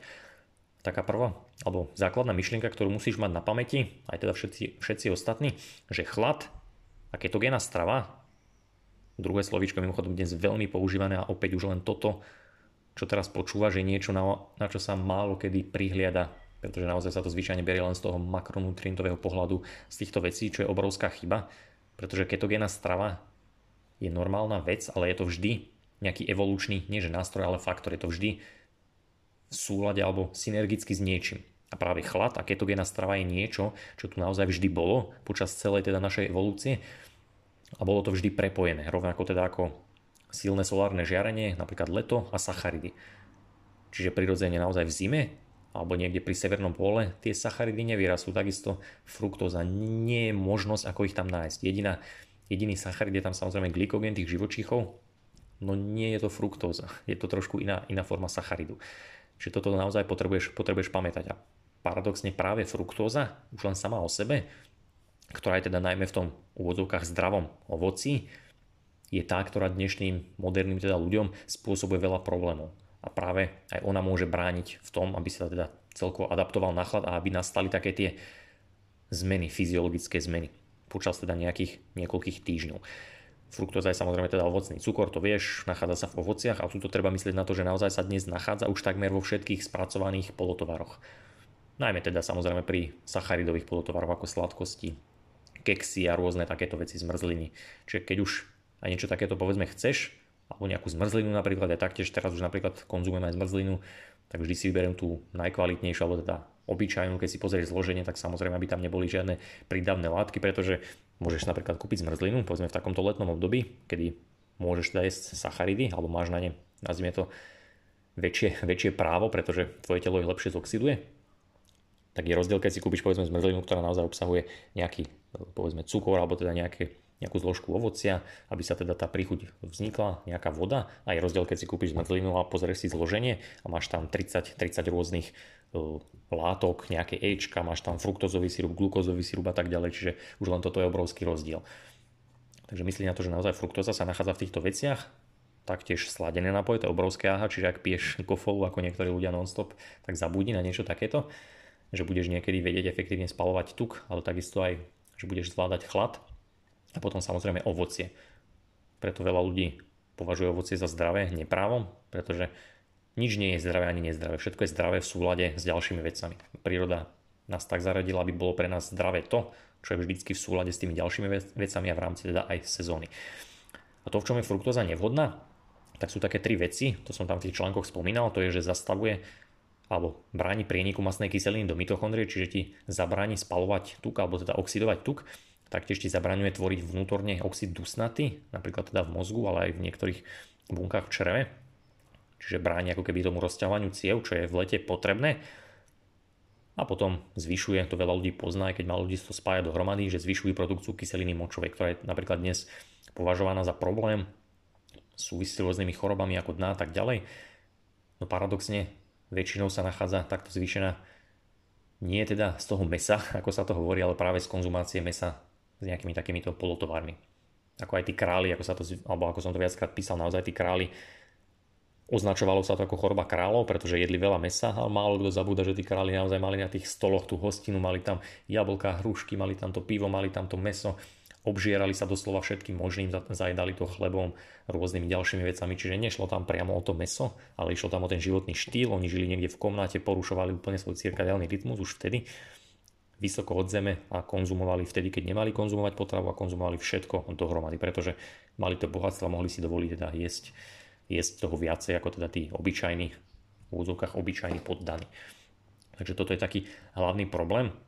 A naozaj teda tá fruktóza je jedna z, jeden z tých hlavných faktorov, prečo, alebo ktorý ti bráni a nikdy ti neumožní naplno rozvinúť ten potenciál toho spalovania, spalovania tuku a teda aj tej celkovej adaptácie. Čo sa týka sacharidov, ako som vravel, naozaj, hlavne v tých úvodných mesiacoch, toto je niečo, čo sa rieši aj pri ketogénej strave, preto je to dôležité aj, v tom chlade, že naozaj, ako máš aj tie receptory v jazyku, v ústach, rôzne po tele, tak naozaj to musí byť všetko v súhre.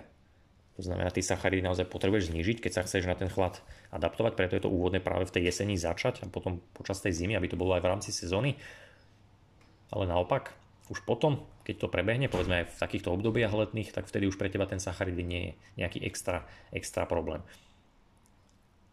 Bežne, keď si napríklad zoberieš klasické potraviny, tak samozrejme sacharidy sa vždy nachádzajú, aj povedzme v orieškoch, v mese, v glykogene a tak ďalej, čiže tie sacharidy tam vždy nejaké budú.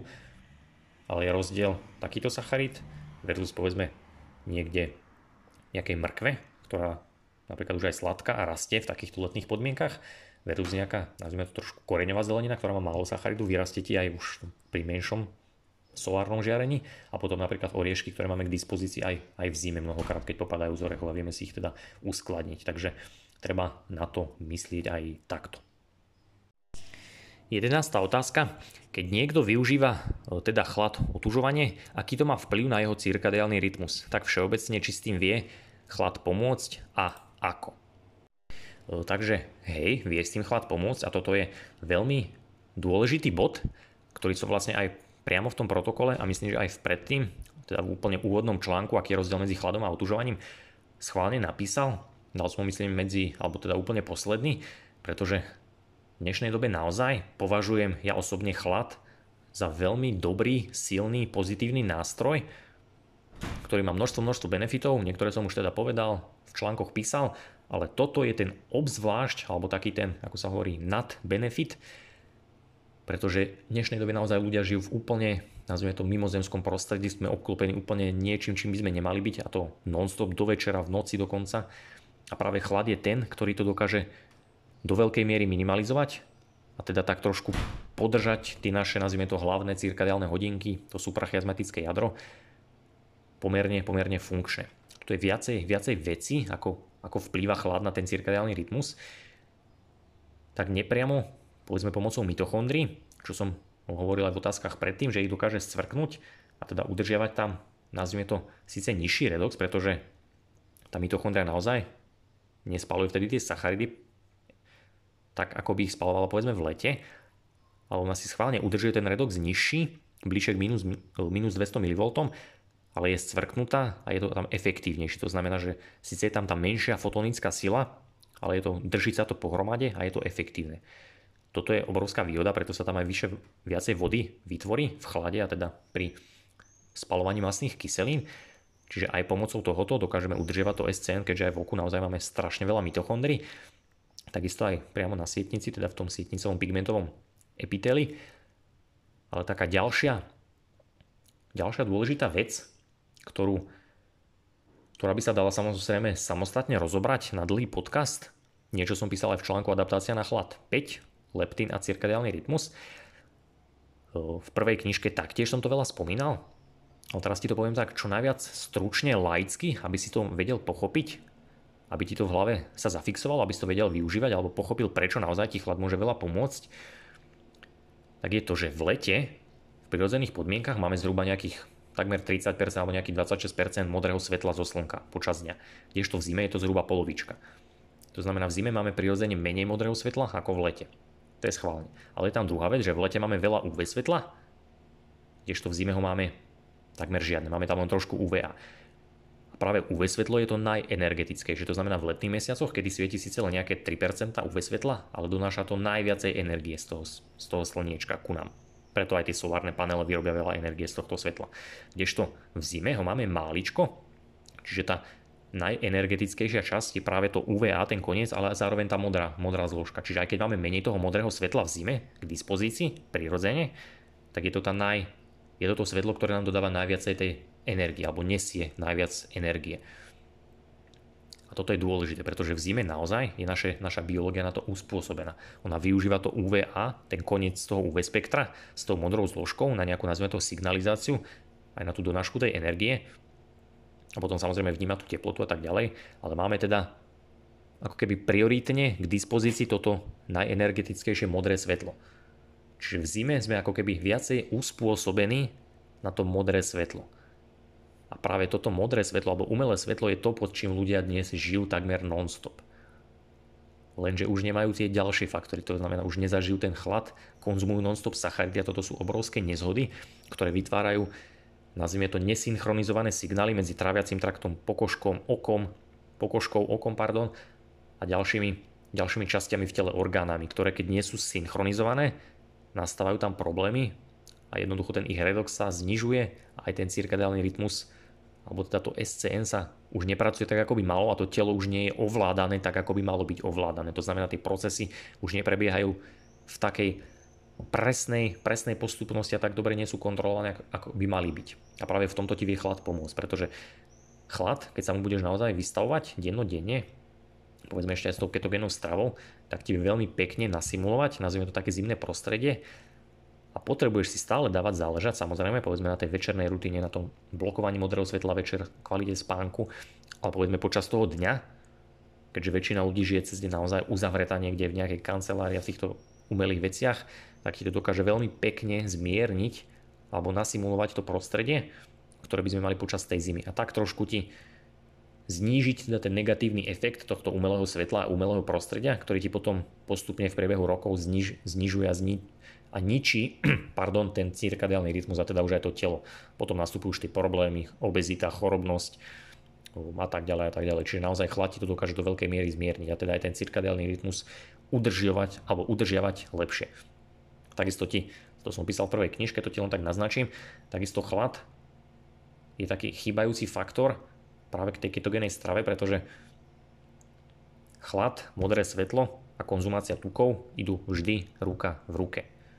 Kdežto UV svetlo, silné slnko, vyššia teplota a sacharidy idú taktiež ruka v ruke. To znamená, keď to nie je synchronné, tak nastanú problémy. Čiže aj takto ti dokáže naozaj ten chlad pomôcť a teda čokoľvek, čo ti trošku pomôže s cirkadiálnym rytmom, tak ti pomôže automaticky s celým telom. A ešte spomeniem poslednú vec, to už by si opäť mal vedieť e, z článku Adaptácia na chlad 4, melatonín a magnetizmus. Ak si nečítal, pozri si, chlad prirodzene zvyšuje magnetizmus. Čokoľvek zvýši tvoj magnetizmus, tak ti zvýši okysličovanie. A toto je obrovský alebo ďalší obrovský faktor, takže ti opäť zefektívni procesy v tele, ale teda aj cel, celkové tvoje fungovanie a opäť aj teda ten cirkadiálny rytmus, pretože naozaj tam aj veľa mitochondrií, veľa procesov sa tam prebieha a každá tá mitochondria, vieš, na to, aby sa ten dýchací reťazec uzavrel, tak potrebuje čo? Kyslík, ktorý príjme elektróny a vznikne z nich voda. Ak tam kyslík nie je, tak bude problém. Čiže čokoľvek ti zvýši magnetizmus, zlepší okysličovanie. Takže toto je ďalšia, ďalšia vec. 12. otázka. Môže mi otužovanie z dlhodobého hľadiska alebo vystavovanie sa chladu pomôcť aj so zvládaním horúčav.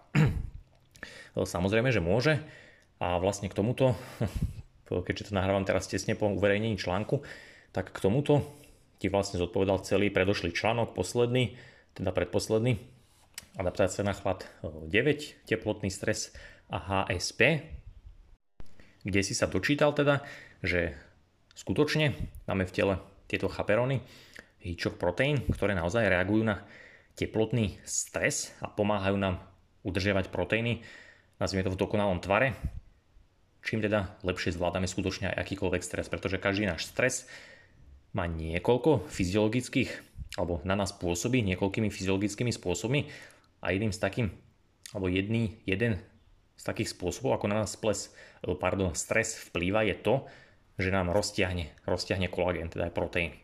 A tým, že ich ako keby roztiahne, tak ich na chvíľku št, tak oni niečo, niečo uvoľnia, niečo sa tam stane. No pointa je tá, že tieto chaperóny im umožňa sa naspäť dostať do toho svojho tvaru a už pracovať tak, ako by mali pracovať. By teda dobre absorbovali aj to, aj to svetlo, aj tú radiáciu. A túto ti veľmi jednoducho vysvetlím, aby si to opäť si vedel zapamätať. Potrebuješ si mať v hlave spojené, že keď, keď pomyslíš na teplo, a teraz naozaj, že horúčavú, alebo teda vysokú teplotu, tak si to spoj s pozitívnym nábojom, to znamená s, koncent- s vysokou koncentráciou protónov. Preto, ako som hovoril predtým, keď má niekto napríklad horúčku, skutočne je tam nejaký ten zápal, fyzicky mu nameráš zvýšenú teplotu, tak tá štruktúra tej vody danej tej časti sa zmenila. Už je tam nížený ten redox, to znamená, je tam iné pH a takisto je tam väčšia koncentrácia protónov, ktoré nie sú pod kontrolou. Kdežto chlad, chlad vodu štruktúruje, to by si už mal vedieť. A keď je voda štrukturovaná, tak separuje elektróny od protónov. To znamená, že bude mať, nazvime to viacej, negatívneho elektrického náboja a tie protóny tam ostanú tiež separované, ale budú pod kontrolou. Čiže ty potrebuješ mať chlad na to, aby si tú vodu štrukturoval. Paradoxne vtedy dokážeš mať aj lepšiu kontrolu nad tými separovanými protónmi. Kdežto v tom teple je to tam všetko ako keby také roz, roztrúsené, tá voda tam nedrží tú štruktúru a tých protónov je tam viacej. Keď je to tvoje telo správne funguje, pripravené, to znamená povedzme v tom chlade, tak naozaj ti to umožní aj lepšie zvládať aj horúčavy, ale celkovo aj takéto výkyvy, výkyvy tepla.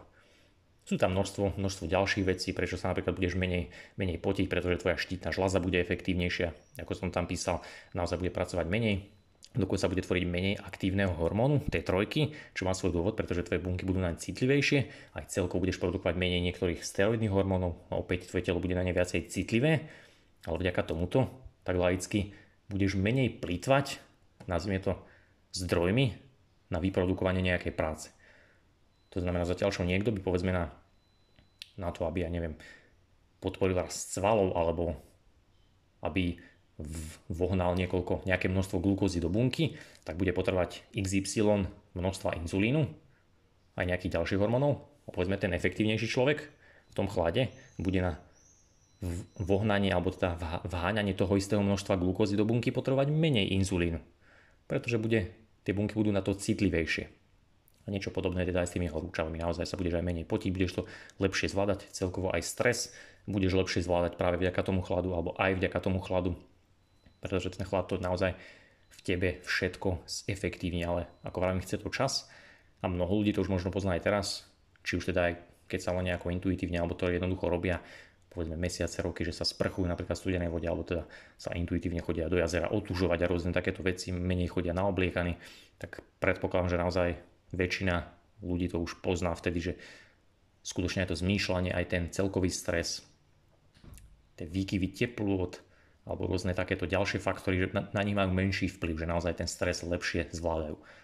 Čiže určite to aj ty pocítiš, alebo možno už to skúšaš, neviem, ale verím tomu, že ak to naozaj vyskúšaš, tak naozaj to pocítiš, že aj tie horúčavy budú, budú u teba lepšie.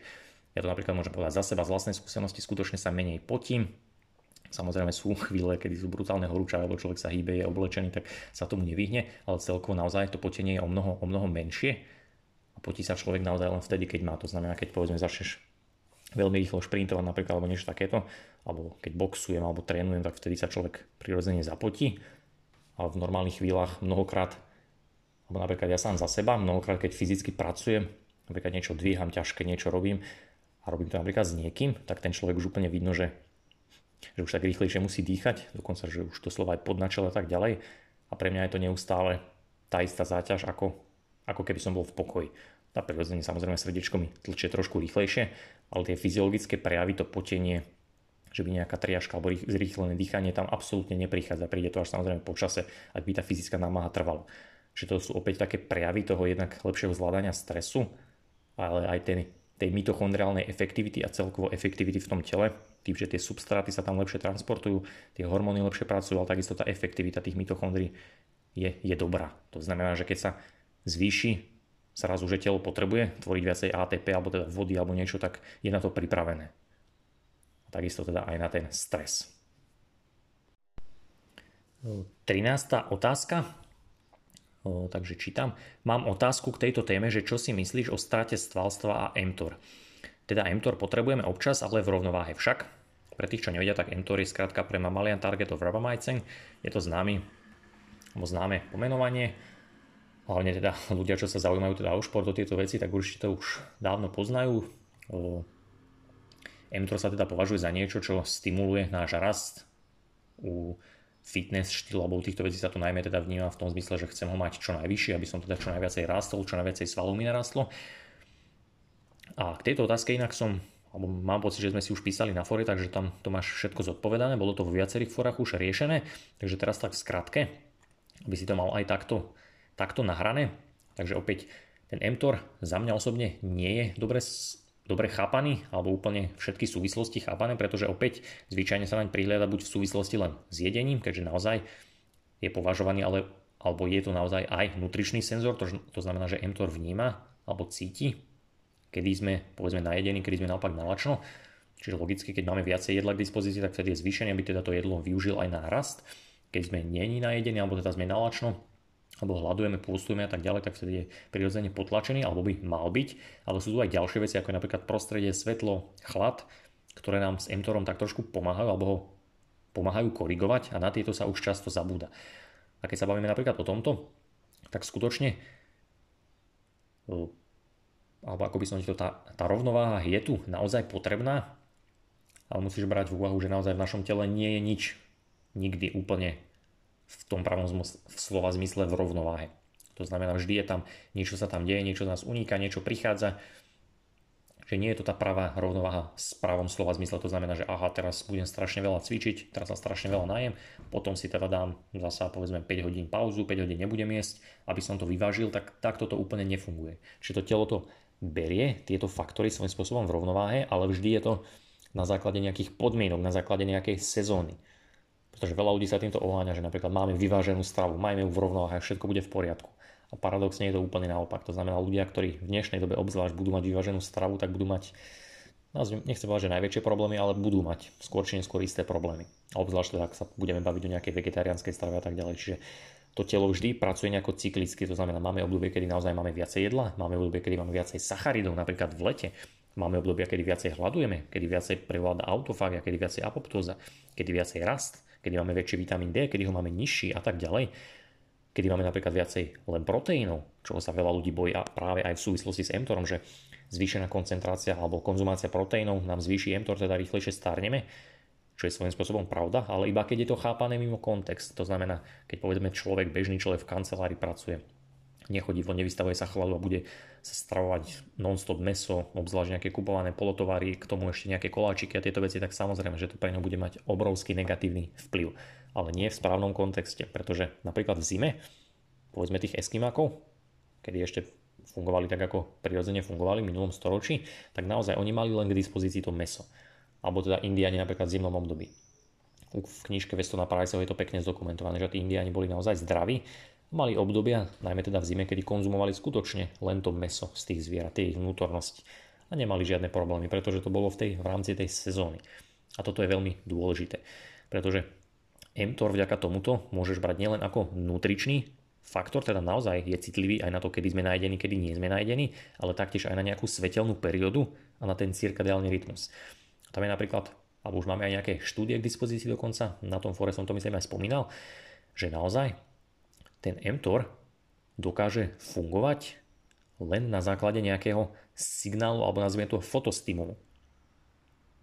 Napríklad tá jeho, jedna jeho časť, myslím, že to bol mTOR C1, keďže tam je samozrejme viacej nejakých subtyp, subtypov, tak ktorý je považovaný za dôležitý kľúčový regulátor, alebo teda riadi rast nových proteínov, nových bielkovín, takisto teda aj rast svalov.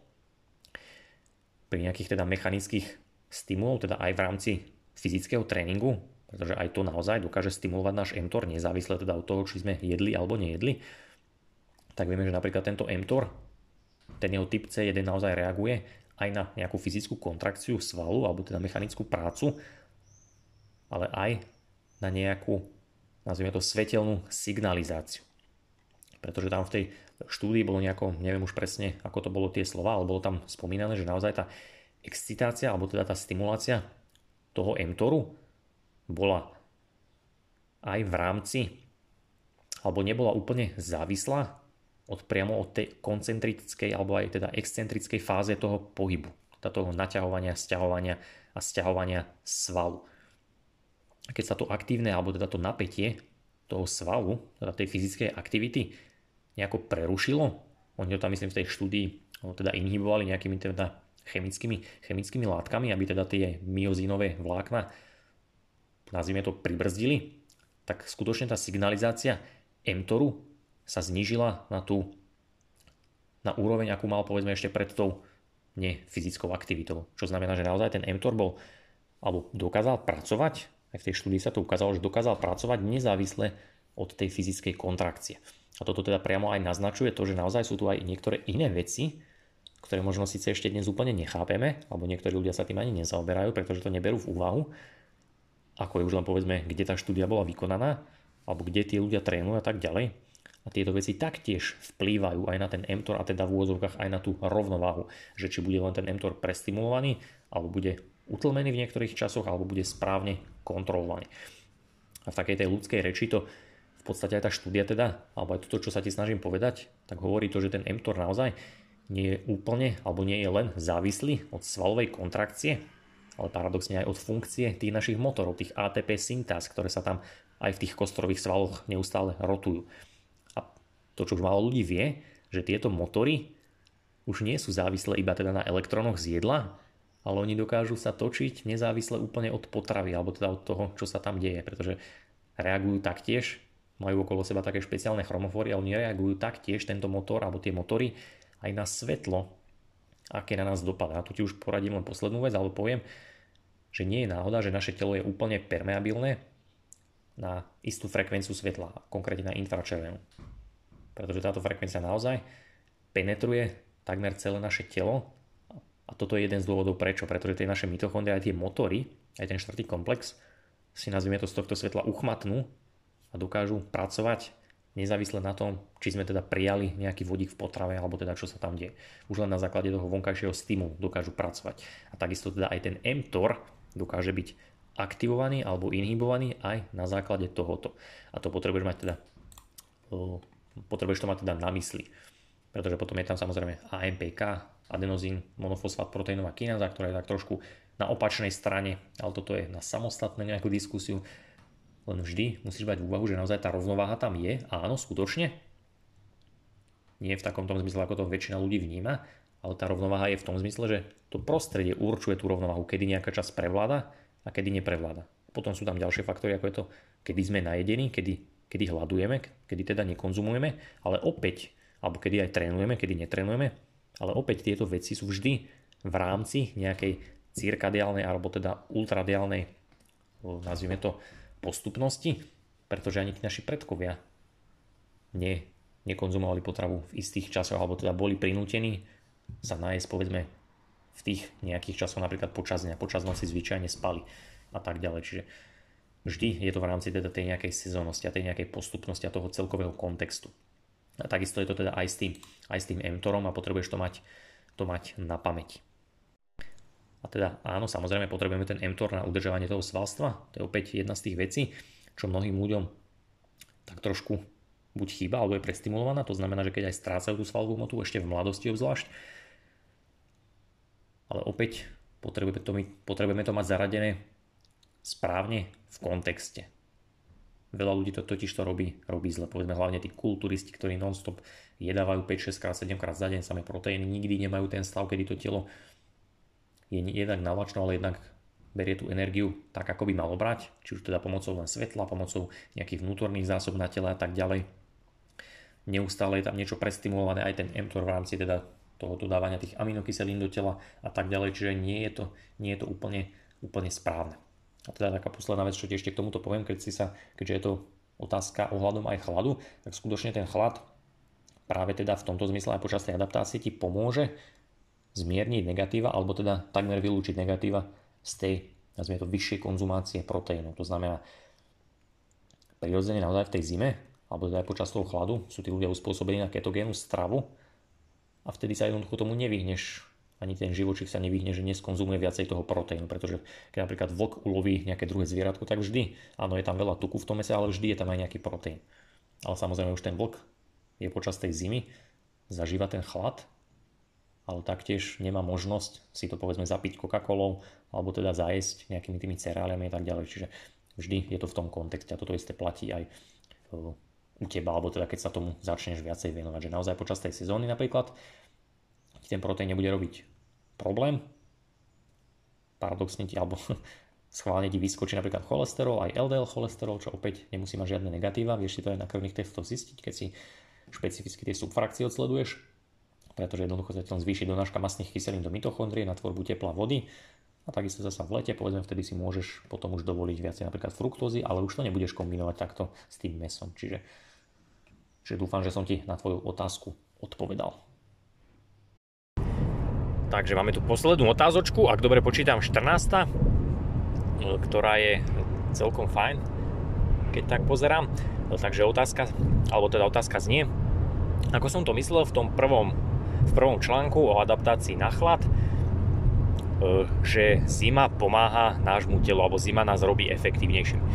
Viem asi, viem asi, čo myslíš, respektíve teda viem, na čo naražaš, tam som to myslím v tom poslednom, poslednom bode spomínal, ak sa nemínalo predposlom, to nie je teraz podstatné. No ide o to, alebo vysvetlím to veľmi, veľmi jednoducho, tak to zároveň teda aj ukončíme. Dnešný článok, lomeno podcast. E, naozaj, keď si predstavíš, povedzme, kábel, aký máš v stene, alebo teda každý vie, že máš vypínač, stlačíš knoflík a je tam nejaký alebo teda nejaký kábel, ktorý je, ktorým je prepojený teda ten spínač na tú, dajme tomu, žiarovku, čiže keď zopneš ten spínač, tak jednoducho sa tam spojí ten káblik a prejde teda elektrický prúd do tej žiarovky a zasvieť. A tu je to, že ten, ten kábel, zvyčajne dajme tomu v dnešnej dobe medený, je vodivý, je to teda vodič. A on čím je horúcejší, tak tým je to, alebo čím je viac zohriatý, tak tým je jeho vodivosť vyššie, pretože tá vodivosť mu, nazvime to, pomáha tým.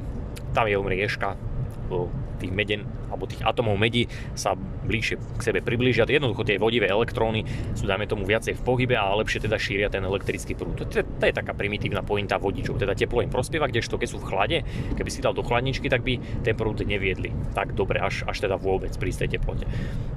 Ale naše telo, alebo veľa časti v našom tele je taký opak, toto nejdem teraz rozoberať, pretože to je komplikovaná fyzika, ale môžem to tak skrátke, že je zložené z polovodičov a tieto materiály pracujú trošku inak. A na podobným, podobnom princípe, alebo na takýchto istých materiáloch sú napríklad e, väčšina bežnej elektroniky. Predstaviť to môžeš napríklad na telefónom alebo na mobile, ako som tam písal. Naozaj, keď dáš mobil na slnko, v tomto období sa to stáva dosť často, bez nejakej ochrany, bez krytu, tak za pár minút ti napíše, že pozor, kritická teplota, e, telefón sa prehrieva a napíše tam niečo ako, že prosím, dajte ho do alebo premiestnite ho do nejakej chladnej miestnosti, alebo jednoducho sa vypne. To sa napríklad stalo mne už mnohokrát, naposledy myslím aj pri vysielaní na Instagrame, že ma jednoducho trikrát vyplo v živom vysielaní kvôli teda teplote, keďže telefón to nezniesol. A pointa je tá, že naozaj teplo telefónu neprospeje a potom ho môžeš dať povedzme do miestnosti, za dve minútky v poriadku, alebo dokonca do chladnička ešte rýchlejšie. Čiže chlad týmto materiálom, polovodičom prospieva. A toto je pointa, že naozaj v tvojom tele veľa vecí pracuje, nazvime to na princípe alebo na alebo vďaka takýmto materiálom, pretože aj naše telo je z množstva takýchto materiálov spojené a aj naše mitochondrie pracujú podobne. A dám ešte posledný príklad, aby som to nejako nenaťahoval. Povedzme, elektronické cigarety, ak fajčíš alebo ak poznáš niekoho, kto fajčí, v dnešnej dobe to je rozmohnuté, tak napríklad ten elektronický zapalovač, keď stlačíš, tam jednoducho, tým ako to pohneš, to tlačidlo, ono zatlačí a vnútri je nejaký knoflík, ktorý sa stlačí, on sa deformuje a on vytvorí ono sa to nazýva, že piezoelektrický signál, to teraz nie je podstatné, ale jednoducho tým stlačením vytvorí alebo to stlačenie, tá deformácia sa premení a vyprodukuje nejaký elektrický prúd jednosmerný, ktorý teda prejde cez nejaký ten vodič kábli, ktorý tam je a ktorý následne vďaka plynu, ktorý je v tom zapalovači alebo teda nejakému inému jej látke vytvorí iskru, ktorá teda zapáli ten oheň a už následne teda takto zapalovač začne, začne horieť. A niečo podobné sa teda deje v tvojom, v tvojom tele, alebo sú podobné materiály, aké máš v tele. A tu je tá pointa, že naozaj tiež pracujú aj takýmto princípom vďaka rôznym stláčaniam, deformáciám, vďaka teda napríklad pohybu, preto sa my potrebujeme hýbať. Naše kosti sa potrebujú deformovať, formovať, vystierať, stláčať a tak ďalej. Ale tu je tá pointa, že týmto materiálom prospieva chlad. To znamená, že keď je naše telo v chlade, tak naozaj veľká časť nás začne pracovať efektívne. Podobne teda ako ten mobil. Týmto by som to ukončil, nehal by som to takto, pretože je to také alebo ostalo to pri takej tej praktickej rovine. Verím, že som ťa trošku možno aj alebo trošku som tebe niečo nahlodal, že ťa to možno tak, ako by som to povedal, po, pošťuchne vyhľadať si niečo ďalej, možno čítať ďalšie blogy, pretože sa tomu budem opäť aj venovať, aj v knižke sa tomu opäť samozrejme venujem, vo webinároch a tak ďalej ale teda verím, že ti to trošku otvorilo nové uhly pohľadu a trošku ťa to taktiež možno popohnalo aj k tomu naozaj začať s tým chladom, ak ešte nerobíš, prípadne pokračovať, ak už robíš a práve to povedzme trošku, ako som vravel, serióznejšie, tak terapeutickejší, teda nie len ako nejaká macherstvo, alebo ako by som to nazval, ale naozaj, že to má zmysel, biologický zmysel, aj fyzikálny zmysel. A teda verím, že odpoveď, odpoveď sa ti páči a teda, že, ti, že som ti zodpovedal tvoju otázku to bola teda zároveň posledná. Teraz týmto ukončujem dnešný, e, dnešný podcast. Verím teda, že sa to páčilo. E, ako vždy, budem rád, ak budete samozrejme zdieľať, alebo ten, komu sa páči, tak môže zdieľať. Ak si myslíte, že by niekoho z vašich priateľov alebo kohokoľvek mohol zaujímať, kľudne teda podcast zdieľajte, potešíte ma tým. Tiež budem rád za akúkoľvek spätnú väzbu, prípadne aj do budúcna, či by ste radi, alebo aký podcast by ste radi počuli a ako vždy, ak chceš byť informovaný medzi prvými o zverejnení teda nového článku alebo aj nového podcastu, tak mi nižšie pod, či už teda pod, priamo na blogu pod článkom alebo aj túto medzi podcastami môžeš zanechať svoj e-mail a dostaneš upozornenie ako prvý. Taktiež ti dávam do pozornosti novú e, knižku, ktorá už je momentálne doma, teda na Slovensku už má prvé várky, takže už prví ľudia, ktorí mali v predobjednávke kúpené, už pravdepodobne čítajú, alebo teda už majú doma. A vy ďalší, alebo kto má ešte záujem, tak môže si normálne objednať s tým, teda, že už knižka bude normálne rozoslaná, takže už tam nie je žiadna odleva, alebo už sa teda nebude čakať na doručenie, doručenie knížek. Takže ak ťa to zaujíma nižšie, taktiež určite nájdeš pod, pod podcastom alebo pod článkom link. Môžeš si prekliknúť, pozrieť, stiahnuť si ukážku zdarma, prečítať si obsah a tak ďalej a ak by ťa to zaujalo, tak môžeš si knižku objednať a verím, že ti pomôže alebo že ti otvorí minimálne nový uhol pohľadu opäť, či už na tvoje telo, na celkovo, na zdravie, život, ale aj na všetko, všetko okolo nás. A vidíme sa, respektíve počujeme sa pri nejakom ďalšom podcaste alebo sa čítame pri nejakom ďalšom článku a prajem ti pekný zvyšok dňa.